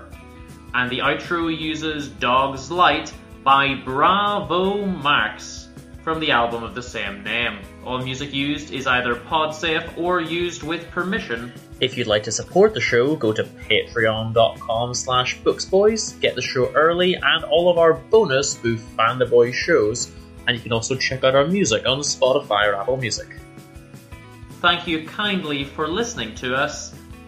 Please tell your friends, and come back next time for another episode of Books Boys. Read some books!